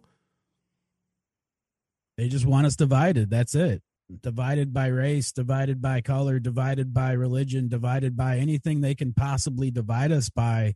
And it's it's just completely frustrating. I hope I hope some of these people that uh, you know weren't awake are starting to wake up now and starting to realize that that is really all they want to do is push their narrative. Yeah, they want us to separate ourselves, and that's what you know. Human life is a human life it, it doesn't matter any nothing else matters. It's still a tragedy but they want it to do it to ourselves and that's what's sad. Absolutely. I agree. Good stuff norma i appreciate your comments as always. Anything else that you wanted to mention before i let you go man nah i gotta get back to work so but um, nice seeing you guys. Hey good to see you hang 10 alien surfer. You take care brother. Okay thanks. Bye God bless you, man. Take care of yourself. All right, let me get the. Uh, let's see here. Make sure I. I wish I could find a way to not show the damn phone number. Ugh, it drives me nuts. It's, I have the setting set for that, and it still doesn't want to do it. Seven one nine. Can I get a name for you, please? Yeah, this is Texas Bear seventy seven. How you doing, guys? Hey, Texas Bear in the house. How are you? Say, bro, Texas I was Bear? gonna. How you doing, brother? Hey, doing good. Hey, Texan, you still there? Nope, Texan just left. Oh shit. Okay, because I mean, I, I was going to call in today and uh, read the poem that due diligence gave me the ten words for, but screw that. Straight up, y'all done lit a firecracker into this white motherfucker's ass because the Texan said, I think it was the Texan said, you don't hear about white people getting shot by white cops. Well, guess what? I was shot in the head by a white cop, and I'm white. And the thing is, I got uh, put in the hospital, come out of the coma after 12 days, did a false arraignment and all this other stuff. We proved it later. But I spent nine months in jail and it never hit the news. The only reason it hit the news when I was in college, Dan Peavy, the superintendent of Dallas uh, School District, I was in school with his, I was in college with his wife, Sally. And so I was the go between for Fox News. And the thing is, Sean Rabb, S E A N R A B B, Sean Rabb, was a black reporter. And we were giving him information on that. So when he found out I got shot in the head, it was a black reporter that brought it up nine months later. And I ended up getting exonerated because they were trying to put all kinds of stuff on me. Well, now Danny Gammon, the police officer, white, is a police officer in Kaufman, Texas. And he had killed a black man in Arlington, Texas. So if they want to cover shit up, they do. They really do. The FBI covered up part of this case too, of me getting shot. But guess what? I'd rather spend freedom than do 20 years and finally get out. So basically, I said, let them, let them cover it up because they did. And the FBI agent, Lantry Conrad, you try and find him now. He was in Dallas. And I've called around, and in the past three months, for some reason, it's been, it was September 16, 2007, this happened. But I call around, and I'm going to have to change phone numbers each time I do it because the FBI knows my number, of course. But I'm trying to get information, and, and they just, they don't want to fuck with it. Unbelievable. You know, hey, it was 13 years ago. But anyway, Texan brought up white guy and a white cop. Yeah, it gets covered up. It took a black reporter with Fox 4 News. And I actually talked to Sean about two months ago. It takes that. To, but otherwise, if it's white on black, they want to expound on emotions and fear. I mean, that's just what the left does. And it's it's it's disheartening. So tomorrow, tomorrow I'll call in. I'll read the poem that due diligence gave me the ten words, and I'll I'll go ahead and read that. But today, no, sorry, no offense, y'all motherfuckers done put a firecracker into my ass. Man, I'll I be drinking. I'm, I'm going to be drinking some more beer and loading up another bowl. Fuck it. let me let me just say real quick first and foremost it's amazing you're alive brother and thank god that you are i am definitely looking forward to uh, your poem uh, tomorrow when you get a chance to call back in is there anything else that you want to leave us with before you head out for your uh, bowl and your bong no, uh, beer and beer in a bowl, Sorry, not sorry. a not not nothing like that. Jeez, um, right. uh, hey, guys, just guys in the audience that are listening. Um, I was supposed to call in yesterday, but something came up, and I just I couldn't do it. I I had some personal issues I had to deal with. So anyway, um, no, uh, just thumbs up. But you know what? No offense, but fuck y'all motherfuckers. Put a firecracker into my ass. I'm I'm serious, and this is a true Texan Yeah, living man. in liberal Colorado, which really sucks. No, All I get so it. dude. later, guys. appreciate there- it texas bear The, the reason why we do all right. this is so that I can hear the stories from you, and those stories can get out. God bless you for calling in. Appreciate you, bro. Hey, hey, hey, thank you. Y'all have a good one. All right, bye. Texas Barry was an interesting. Uh, oh, by the way, it does happen. yeah by the way i didn't know that. He's he's he's alluded to being shot before but i did not know that he was shot by uh by a police officer. That is super interesting. Thank you so much texas bear for calling in and telling that story. There's people out in chat uh joining you for your beer and your bowl by the way right? Uh, President Trump just putting a statement out. The Patriots assembling the America First Policy Institute, AFPI, are some of the greatest champions of freedom, free enterprise, national greatness, and the pri- and the primacy of American workers, families, and communities that our nation has ever seen. Linda McMahon, Brooke Rollins, Larry Kudlow, Rick Perry. Hmm. Rick Perry, General Kellogg, and the rest of the Freedom Warriors at AFPI. I have my have my full support as they uh, work to not only preserve the historic accomplishments of my administration, but also propel the America First agenda into the future. I look forward to working with them to save America. President Trump with a new statement out just now. Appreciate him, Dan Scavino, and uh, and our first lady are also active on uh, Telegram right now. So if you guys want to go check them out, God bless them. Another one of the things I wanted to talk about today, Mike, was this.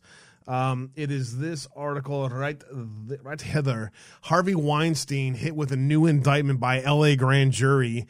Extradition from New York delayed again.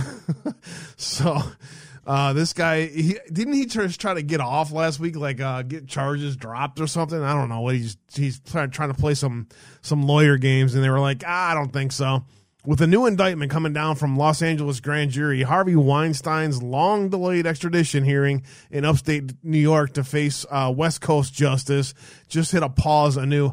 I wonder if this is going to happen. Like, is he going to have to tour the world? Like, is, is he going to have to go to Haiti? Then he's going to have to go to Virgin Islands, and then he's going to have to go to South America, and then Europe's going to want to have a little talk with him next, and he's probably going to have to go to Southeast Asia. Actually, Southeast Asia, they don't care about shit like that. But other places, uh, they do. Um, and so, uh, in the point I'm trying to say here is, um, I find it really interesting that, um, you know, stories like this dropped yesterday afternoon. Um, and we are talking about, you know, the mainstream media and everybody really isn't talking about topics like this. But uh, another important topic, Mike, any thoughts on uh, Weinstein facing charges around the world potentially? I mean, I'm just surprised that the that's the one thing that does surprise me is when these elites actually do get brought to justice.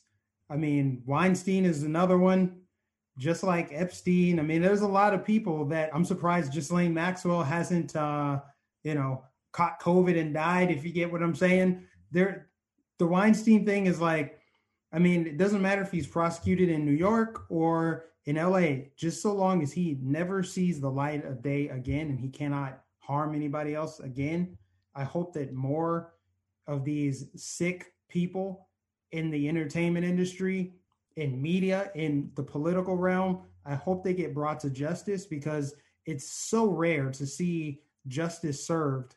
I mean, in this time, you know, that's that's all I can really say about it. It's just it's crazy. It's a great point. I mean, you know, a lot of people have been saying, well, there's, you know, there's nothing happening. No one's getting busted, but there is a lot happening. Ghislaine's case is still up for grabs, and, and there's still a lot more coming from all of the tapes that they found as well. Looks like Belushi saying, looks like uh, BLM is going to be hitting the town tonight at around 10 p.m. again. So if you guys want to uh, keep an eye on that tonight, to let, I mean, I don't, I, if you guys like watching that stuff, I don't know. I just, I'd, I'd rather just not waste my time. Joe, any thoughts on Weinstein? It's uh to me that's been uh, like mike was kind of alluding to i mean that's really the first huge story i mean that that goes and uh, coincides with uh, the NXIVM case and um, people way above uh, Weinstein, and uh, of course you got to include Epstein, all the people on the flight log. To me, there there's just like this still this huge thing that um, seems to be needs to be released. I think there's way more to this story, but is it absolutely uh, fantastic that finally somebody's behind bars um, and finally getting held accountable for? Absolutely. I mean, if there's one thing I can say, you know, about uh, you know either the DOJ or, or whatever, that that's one case that we can definitely point to that said first and foremost, you know, we've always talked about kids and um, how kids were the highest one of the highest commodities who are one of the highest commodities in the world. And um, you know, we talked about it for so long, and this story with Weinstein to me is huge because it directly correlates that and many other people implicated alongside with it. So it's a huge story. And it's not going to go away. There's going to be a lot more to come from that uh, in the near future. Coming out of Japan, they say they want to release the Fukushima treated uh, radioactive water into the sea. Japan Fisheries Cooperative chairman said the decision was absolutely unacceptable, and protesters demanded a plan to be retracted. They're talking about saying they're saying that this radioactive water has been treated. And so, therefore, once they dump it into the Pacific Ocean, that there's not going to be any more problems. The decisions uh, were long speculated but delayed uh, for for for years due to safety concerns. First of all, I thought that there was already a major uh, leak of of water. But you can see here that it looks like they have all of this contained water in, in these in these case in these casings here. So I don't know what I mean. I just I thought this was just an interesting story that should be uh, we should probably talk about a little more. I mean, is it a good idea to? I mean, they say it's treated water, but I don't know, Mike. What do you think, man? I guess I don't know enough about it to really chime in. I mean, it's very interesting. You would think that this would get bigger, you know, news coverage. Granted, it is Japan and we have so much going on here in the United States. But I just want to know like if these people really care about the climate, this would be a great time to speak up not about just this issue, but about the fact that China is the world's biggest polluter. Behind them is India. I just think that the people who proclaim to care about these issues need to care all the time, not just when they can go after conservatives and Trump supporters. Just they need to talk about it all the time. Care about all of it or care about none of it. It's a unifying message. None of us wanted to destroy our planet. In Exactly. fact, con- conservatives actually go out of their way to help conserve land and other places in America more so than any uh, uh, you know purple-haired uh, leftists would ever ever do. Uh, we do have another I mean- caller in here. Let me get them in here. Joining comment while I'm getting them in. Yeah, I just was going to say that. I mean, first and foremost, if you look at the headlines on how this is being brought up, so if you go to like um, um, in any non-mainstream media, so Gateway Pundit or anything like how they're reporting on it, it's you know not a great Oh, idea. boy. Probably shouldn't do this. And then you look at like Yeah, CNN, the they're dog in the like, oh, this is no big deal. It's okay. We can do this. If you look at the difference in reporting on how they're reporting about this, it should pretty much tell you it's not a good thing to be doing, in my opinion. What's up, Devil Dogs? Semper Fi, brother. Who's on the line? What's up, SK2, brother? SK2 in the house. What's good, brother? How are you today, man? Hey, did you guys talk about Project Veritas yet? I just turned you guys on. I just I I kind of went over it real quick. SK uh, SK2, good to hear from you, brother. I just talked about it real quick. I didn't play the whole video or anything like that, but it's definitely interesting. Dude, I'm mad as a fucking hornet. I'm telling you what, that fucking clown show, when is this shit going to stop, brother?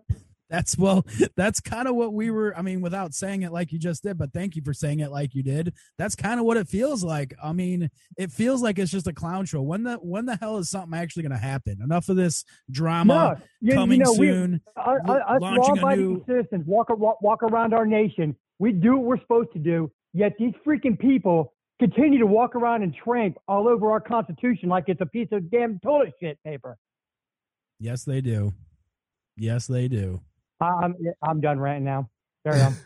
Now you're no, good, you're brother. you're right, dude. I mean, it, it, it's it's very frustrating to watch, and it's you know, I mean, this is why we're all trying to to to stand up, right? We see what's happening.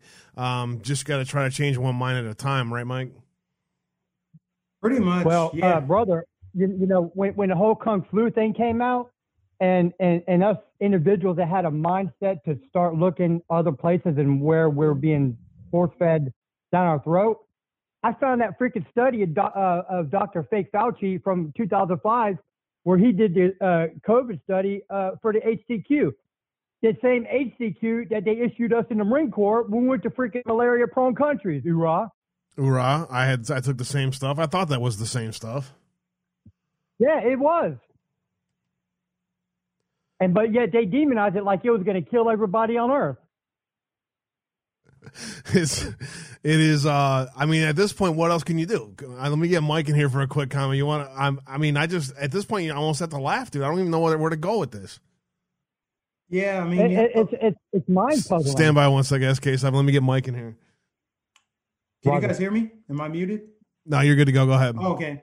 No, I was just gonna say that you know, it doesn't surprise me anymore. I just laugh it off. I mean, we've known that CNN is like, who doesn't know that CNN is fake news? I'll put it like this: the only people who would be shocked by this are CNN's loyal viewers. They're the only ones that would watch a Project Veritas video and be surprised at what they see. Everybody else, 90% of people that watch Project Veritas, they already know this stuff.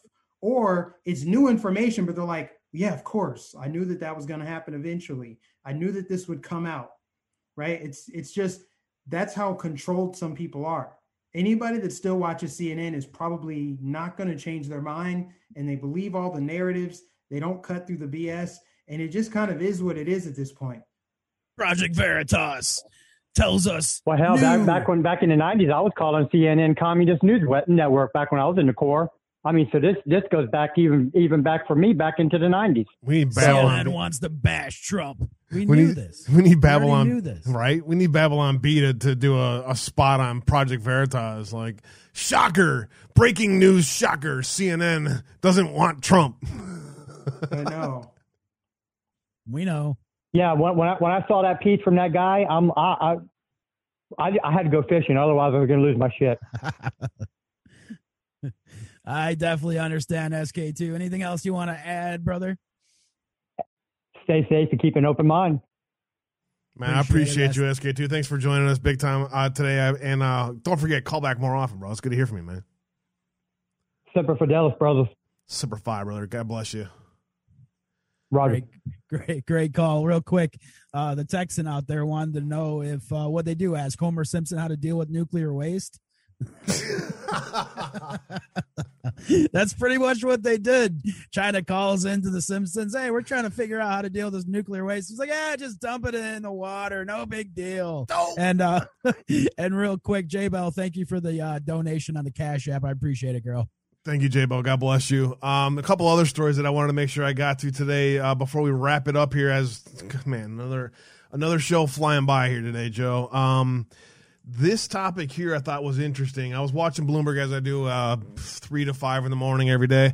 Uh, yeah, Uh, how does the Fed monetize? How how the Fed monetizes U.S. debt?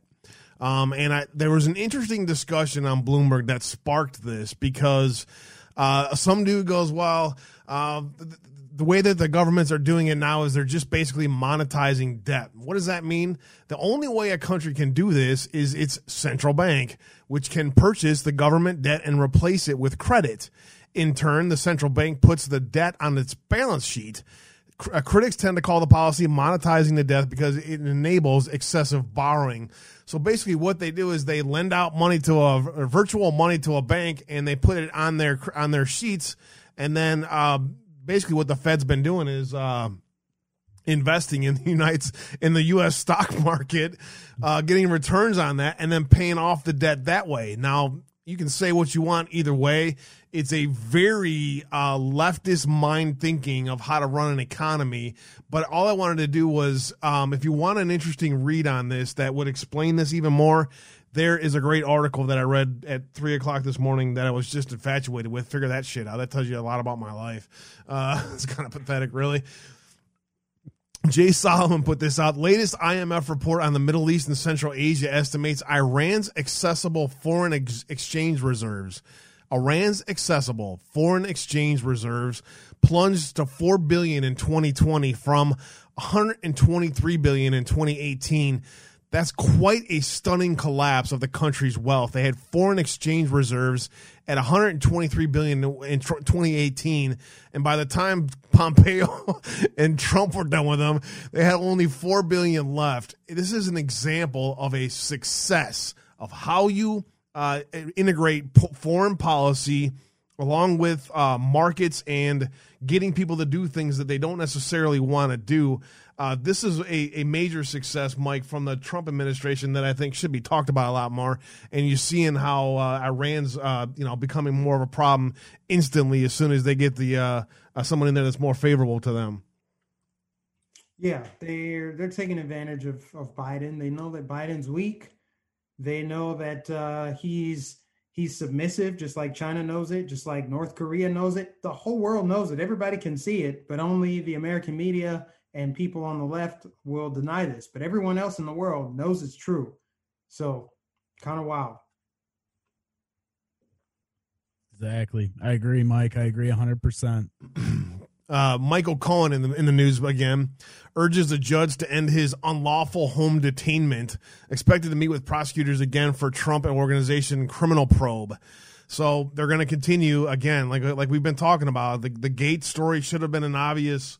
Uh, wait, maybe we should take a step back and and actually understand what's happening here. Anybody who helped Trump be successful or is continuing to fight for America is being uh, uh, destroyed. Now, I don't know Michael Cohen. I don't know all the details behind it. All I know is, is this dude is singing like a songbird. He's got over 200 hours of testimony, and who knows what he's actually saying, right? I mean, this guy already basically lied about what he what he thought was happening in the past and said, ah, well, I, I thought that, but maybe I was wrong. No, th- this guy, I'm not too sure what's going on here. But the point of that I really wanted to say is yet another criminal probe against the Trump organization, and Cohen is involved. So I don't know if you guys saw that, but interesting story there. I didn't see that. That is very interesting. What's so? What are they saying? The, the probe is against Cohen, but they're tying it with Trump because I mean Trump. Cohen- we, everyone knows Cohen is working for immunity, so he's basically Oh. saying whatever the hell they want him to say and testifying in these in these cases where they're going to try to witch hunt the Trump family even more. Basically, that's that's the key to it. uh, DARPA selects uh, performers of Phase One of the demonstration rocket for the Ad- Agile Cislunar Operations, the Draco program. This is I pay close attention to this stuff, and this is the first time I have seen a public discussion about the Draco program. This is a secret DARPA program that is uh, going to change the way propulsion systems work in the future. That's as, as simple as I can say it, and I'll just leave it at that. But what I'm what I found to be interesting here is uh, these programs are expecting to be, have low Earth orbit tests by 2025. Uh, General Atomics, Blue Origin, and Lockheed Martin fighting for the new Draco program. For those of you that love that kind of uh, space advanced technology stuff, I figured you guys might like that one. I can't believe I found this. Um, Uh, I think I think I know somebody out there. Yep, I just seen her comment too. One foot in five D Draco program. You got to be kidding me. She says. I guarantee you, she'll be looking at that article. I mean, there's the technology that's behind that is already being used, but uh man, just do me a favor, just be careful about how you talk about this. Pentagon confirms video of spherical and pyramid-shaped UFOs over U.S. warships. Another article. Uh, we're all going to die. The aliens are coming, and uh, they're probably already here, and that's why we have COVID. Uh, that's maybe that's coming next. I don't know. Uh, Mike, what do you think, man? What do you think? Have have we been visited by aliens, and are they? Uh, I- what do you think about the recent releases from the U.S. military on that front as well? I remember the jokes last year of like, did you have that on your 2020 bingo card? I mean, of all the craziness and all the stories that came out in 2020, that was a big one. But because we were so distracted with everything else, it kind of flew under the radar. And there are so many videos that are surfacing now of people hearing like sonic booms and like they're seeing these unidentified flying objects.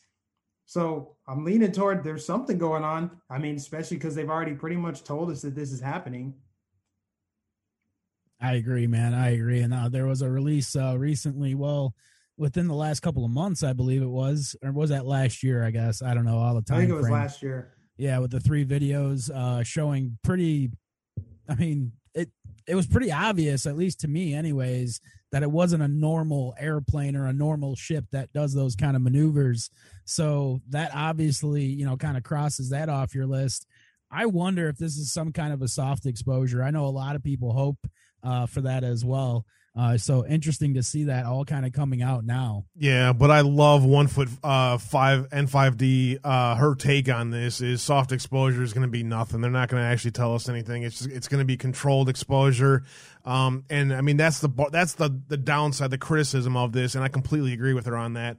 Uh, Sean Joe, man, Sean Joe picks on me nonstop in chat and constantly disagree disagrees with me, which I freaking love him for that. And he just dropped me a little bit of cash. Thank you, brother. Appreciate that big time. I love someone That's who will who will disagree, agree to disagree, move on, and then buy me a beer. I mean, that's that's my kind of guy. You know what I'm saying?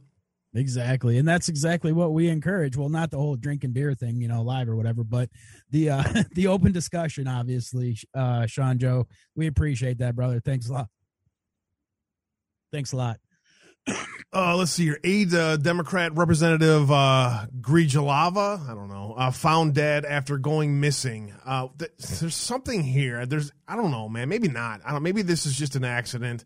The body of the Arizona congressional aide was discovered in a remote a- area of Death Valley because you know, that's where I want to go walking. You know, when I need when I'm looking for something to go hike, let's let's go to Death Valley and go for a long hike for the weekend. Just days after he and his girlfriend were reported missing during a camping trip, Alexander Lofgren and Emily Henkel, both from Tucson, were found on a steep ledge Thursday night via aerial reconnaissance. So they they couldn't even find them other than uh, getting a drone out there to look for them.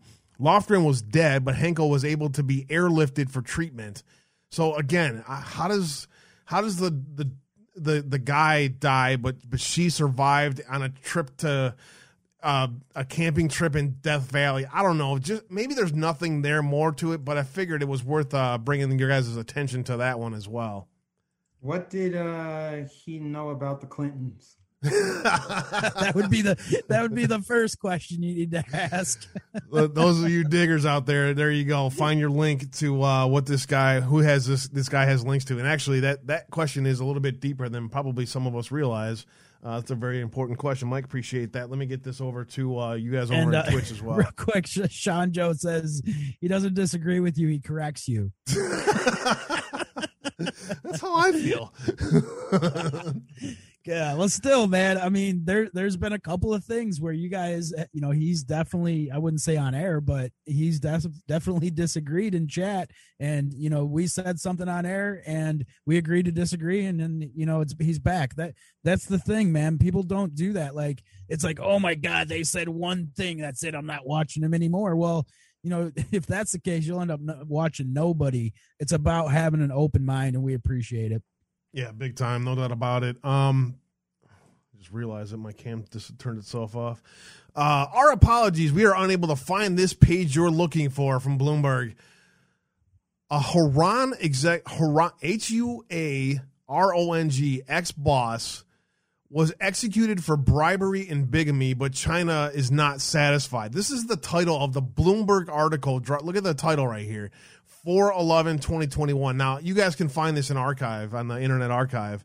So if I were you guys, I would go grab that article and and read it because there's a very interesting story being told here about the Chinese Communist Party and and their funding uh, while basically uh, garbage equities. It's there's a huge story here. Joe's been talking about the story with uh, the Swiss bank and uh, and uh, the the other organization over there that just collapsed. It was like a they said it was a two point five billion dollar loss, and it was a five billion dollar loss, and then it was like a seven point five billion dollar loss, and they're expecting more. China and and then today the story is this: China's Huarong. Uh, Huarong faces ratings reviews after delayed results. The funny thing about this is Bloomberg said put a headline up that said what went Harong. I was like shocked that they put that up there. Anyways, um, I love it. It's kind of hilarious, but I was shocked that Bloomberg did it. So yeah, every- out of all people, that sounds like almost like a uh, what's it called? A, uh, a, a satire, right? Rating agency for Moody's and Fitch, Fitch on Tuesday uh, lowered the the uh, asset uh, ratings for China's Huarong Asset Management. Now, why is this important? This is a twenty billion dollar loss that they are saying. But if you dig a little bit deeper, you'll find stories out there that say China has lost over $2.5 trillion on this asset management uh, scheme that they were doing with the U.S. and global stock markets. Now, the reason why I find this extremely interesting and important is because last week we talked about a little bit about that other company that was losing a bunch of money and and you know Seuss was it the Seuss or whatever? yeah the, the credit suisse and it's you know it's uh all kinds of stuff's happening. And now we're seeing a new story about 20 billion to 2.5 trillion dollars that the chinese communist party has lost over the last couple of years because of bad trades in, in us stock market and in other places. Remember kansas said you really need to stop manipulating our stock market and now we're seeing the, the what's happening on that front so this is a really important story to keep up on i just wanted to point that out to you guys all out there uh, mike or joe any comments on that before i move on to the next one No, Got nothing. That's in, that's not in my wheelhouse. I didn't. I'm hearing about it for the first time right here. A lot of these no. stories I'm hearing for the first time, but it, it's they're interesting. it's really interesting when you're talking when they go from 20 to from 5 billion to 20 billion to, to into trillions you know something's up Well, what's funny is, is I just, you know, my rapid fires, uh, the, these are things that uh, att- attract my attention. And when I said the number, A- A- Abe is like, wait a minute, I just read a story and it said different. And then he's like, well, that doesn't make any sense. Why, why did it go from, it was, it started off at like 3.3 million and then it went to like five point something million. And then it went to billions. And that's like, holy crap, what is going on? I think this has personally, I think this is all speculation. I think this has something to do with what Trump did when he was in office. I don't even I don't even know if the sanctions or what are still going on with China or not. I would assume they are. This is uh, But- underground economic war. P shaped nails it too. By the way, the the Huarong's U.S. dollar denominated bonds tumbled. They they have basically they have a bunch of bonds coming due in the next uh, I think it's the next six months uh, by by May or June. Uh, the, the, P shape says May, uh, but there's like a six three three to a five to six percent difference in what they paid for the bonds and what they owe now. So there's a big there's a big story happening there in China that's not really getting a whole lot of attention. Well, that's what I was going to say. Is remember I was talking about all these people that kept buying all these bonds, and I kept asking you, why are they keep buying all these bonds all of a sudden? Oh, like I think we're finding out why. Well, the junk bond thing is is what the foundation of what happened in t- 2007. So I, I don't know what's coming, but uh, you know, uh, the envy of the world U.S. stock market uh, in the Chinese Communist Party's number one financier and bond, uh, gl- you know, global bond market uh, company. It's the number one tied to the Communist Chi- Chinese Party. It's not like it's it's sm- a small fry over here. It'd be like what Goldman Sachs, I guess, or something. You know, I don't know. Or uh, it's it's a massive. So. Couple other stories I wanted to get to as we we wrap the show up here today. Let me just do a rapid fire to finish this off. Global Foundries parent getting ready to take chip chip maker public. Those of you that might be interested in a new IPO, Global Foundries is one that you need to get in on as soon as you can. They are they are part of Abu Dhabi, but they are the foundation of what's going to happen in the future with chip making. If you can get in on that company, do it. TSMC also joining the White House Chip Summit. These two companies were the, key, the, the the two key ones that were talked about with regards to the chip shortage and what the U.S. government is going to do to fix this problem. This problem is a major problem. It will have to get fixed. And so, any of these companies that are going to be involved in uh, reducing China's uh, monopoly of, of chip making around the world are going to be important moving forward. TSMC and Global Securities, two of the companies that, if I were you, I'd keep a very close eye on. A great article in American Thinker, the roadmap for the Great Reset. Oh, I gotta, yeah, I gotta love it when you see when you see uh, great patriots writing about this. It caught my eye. If you want a great read, grab that link in the chat. That's also going to be on the blog later tonight. Merkel's succession gets serious with a vote for a party leader. It's looking like uh, Merkel's pick for who she wants to be her uh, uh, uh, replace her is not getting the love from Germans that you would expect. And they were talking about, well, a, big move towards truth and uh, the way that COVID is being handled in the country as a major cause to a, towards a nationalist movement in uh, Germany. Interesting story as well. I don't know if you guys are watching Blacklist. I'm rewatching or watching the whole series, uh, binge watching it all. Last night's episode talked about Subproject Seven, MK Ultra. And so I had to do a quick little dive on that because it's the first time I've heard of MK Ultra Subproject 7. What is MK Ultra Subproject 7? Well, it is an LSD based research that uses LSD in therapy and is has very a bunch of experiments that were written about them. So I found this awesome Lumina, uh, Rex dot com. I've never heard of it before. I have no idea if the source is relative or uh, important at all, and the fact that it was on a TV show and might uh, make you question uh, the information. So take it for what it's worth. You know, use it as entertainment value, but you know this. Here is the CIA archives of MK Ultra. For those of you that have not seen that before, if I were you, I would go watch that Blacklist MK Ultra episode. It is well worth your time. I am shocked at the, what they've covered on, on on that on that show Blacklist, but by, by far for me right now, it is the number one show that I have never seen. I cannot believe I've never seen this. They they finished off the episode last week with human trafficking. So the topics that they are talking about are extremely relevant. It's a great show if you guys need something to watch. With that, I want to say, Mike, appreciate you. Thanks for joining us here today. Where can we find you? What do you have upcoming? And uh, thanks, thanks a lot for your time here today, bro. Uh, well, first, where can I find that blacklist at? Uh, Netflix. Oh, I don't have that. Anymore. Yeah, that's that's I'm out too, man. I don't have soon as you Netflix either. I, I use my daughter's. So find a friend. Oh. Find a friend who's got Netflix and log in. Yeah, I used to have it, but uh, you know, after that show Cuties, I was done. But Blacklist. I don't know. Look it up. You might be able to find it in other platforms. I, if you have a Roku or something like that, you might be able to find it other places. But I'm telling you, it's it's worth the time. It good. is epic. maybe I'll give it a shot. I don't know if I if I can find it on Prime, I'll check it out. There you But, go. um, but you can find me on uh, YouTube at Mike Nificent, also Twitter Mike Nificent eight one three, and then my Telegram, which is t.me slash real Mike Nificent. You can find me there. Uh, what I've coming up is this weekend. Right Side Broadcasting is going down to West Palm, where Ron DeSantis is going to be announcing his run for reelection. So we'll be covering that live.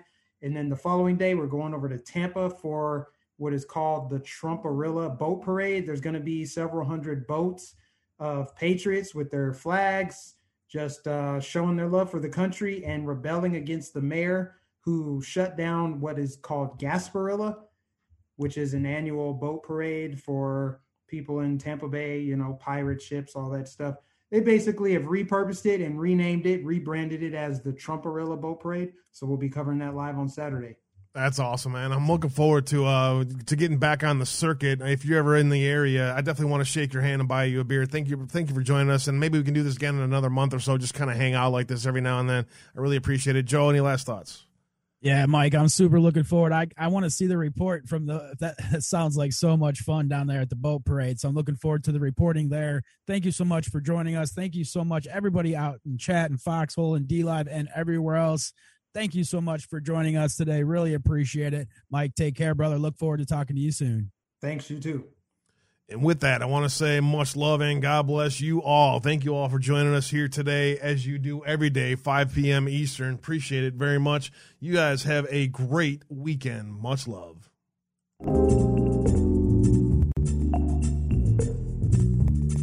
Treat the word impossible as nothing more than motivation.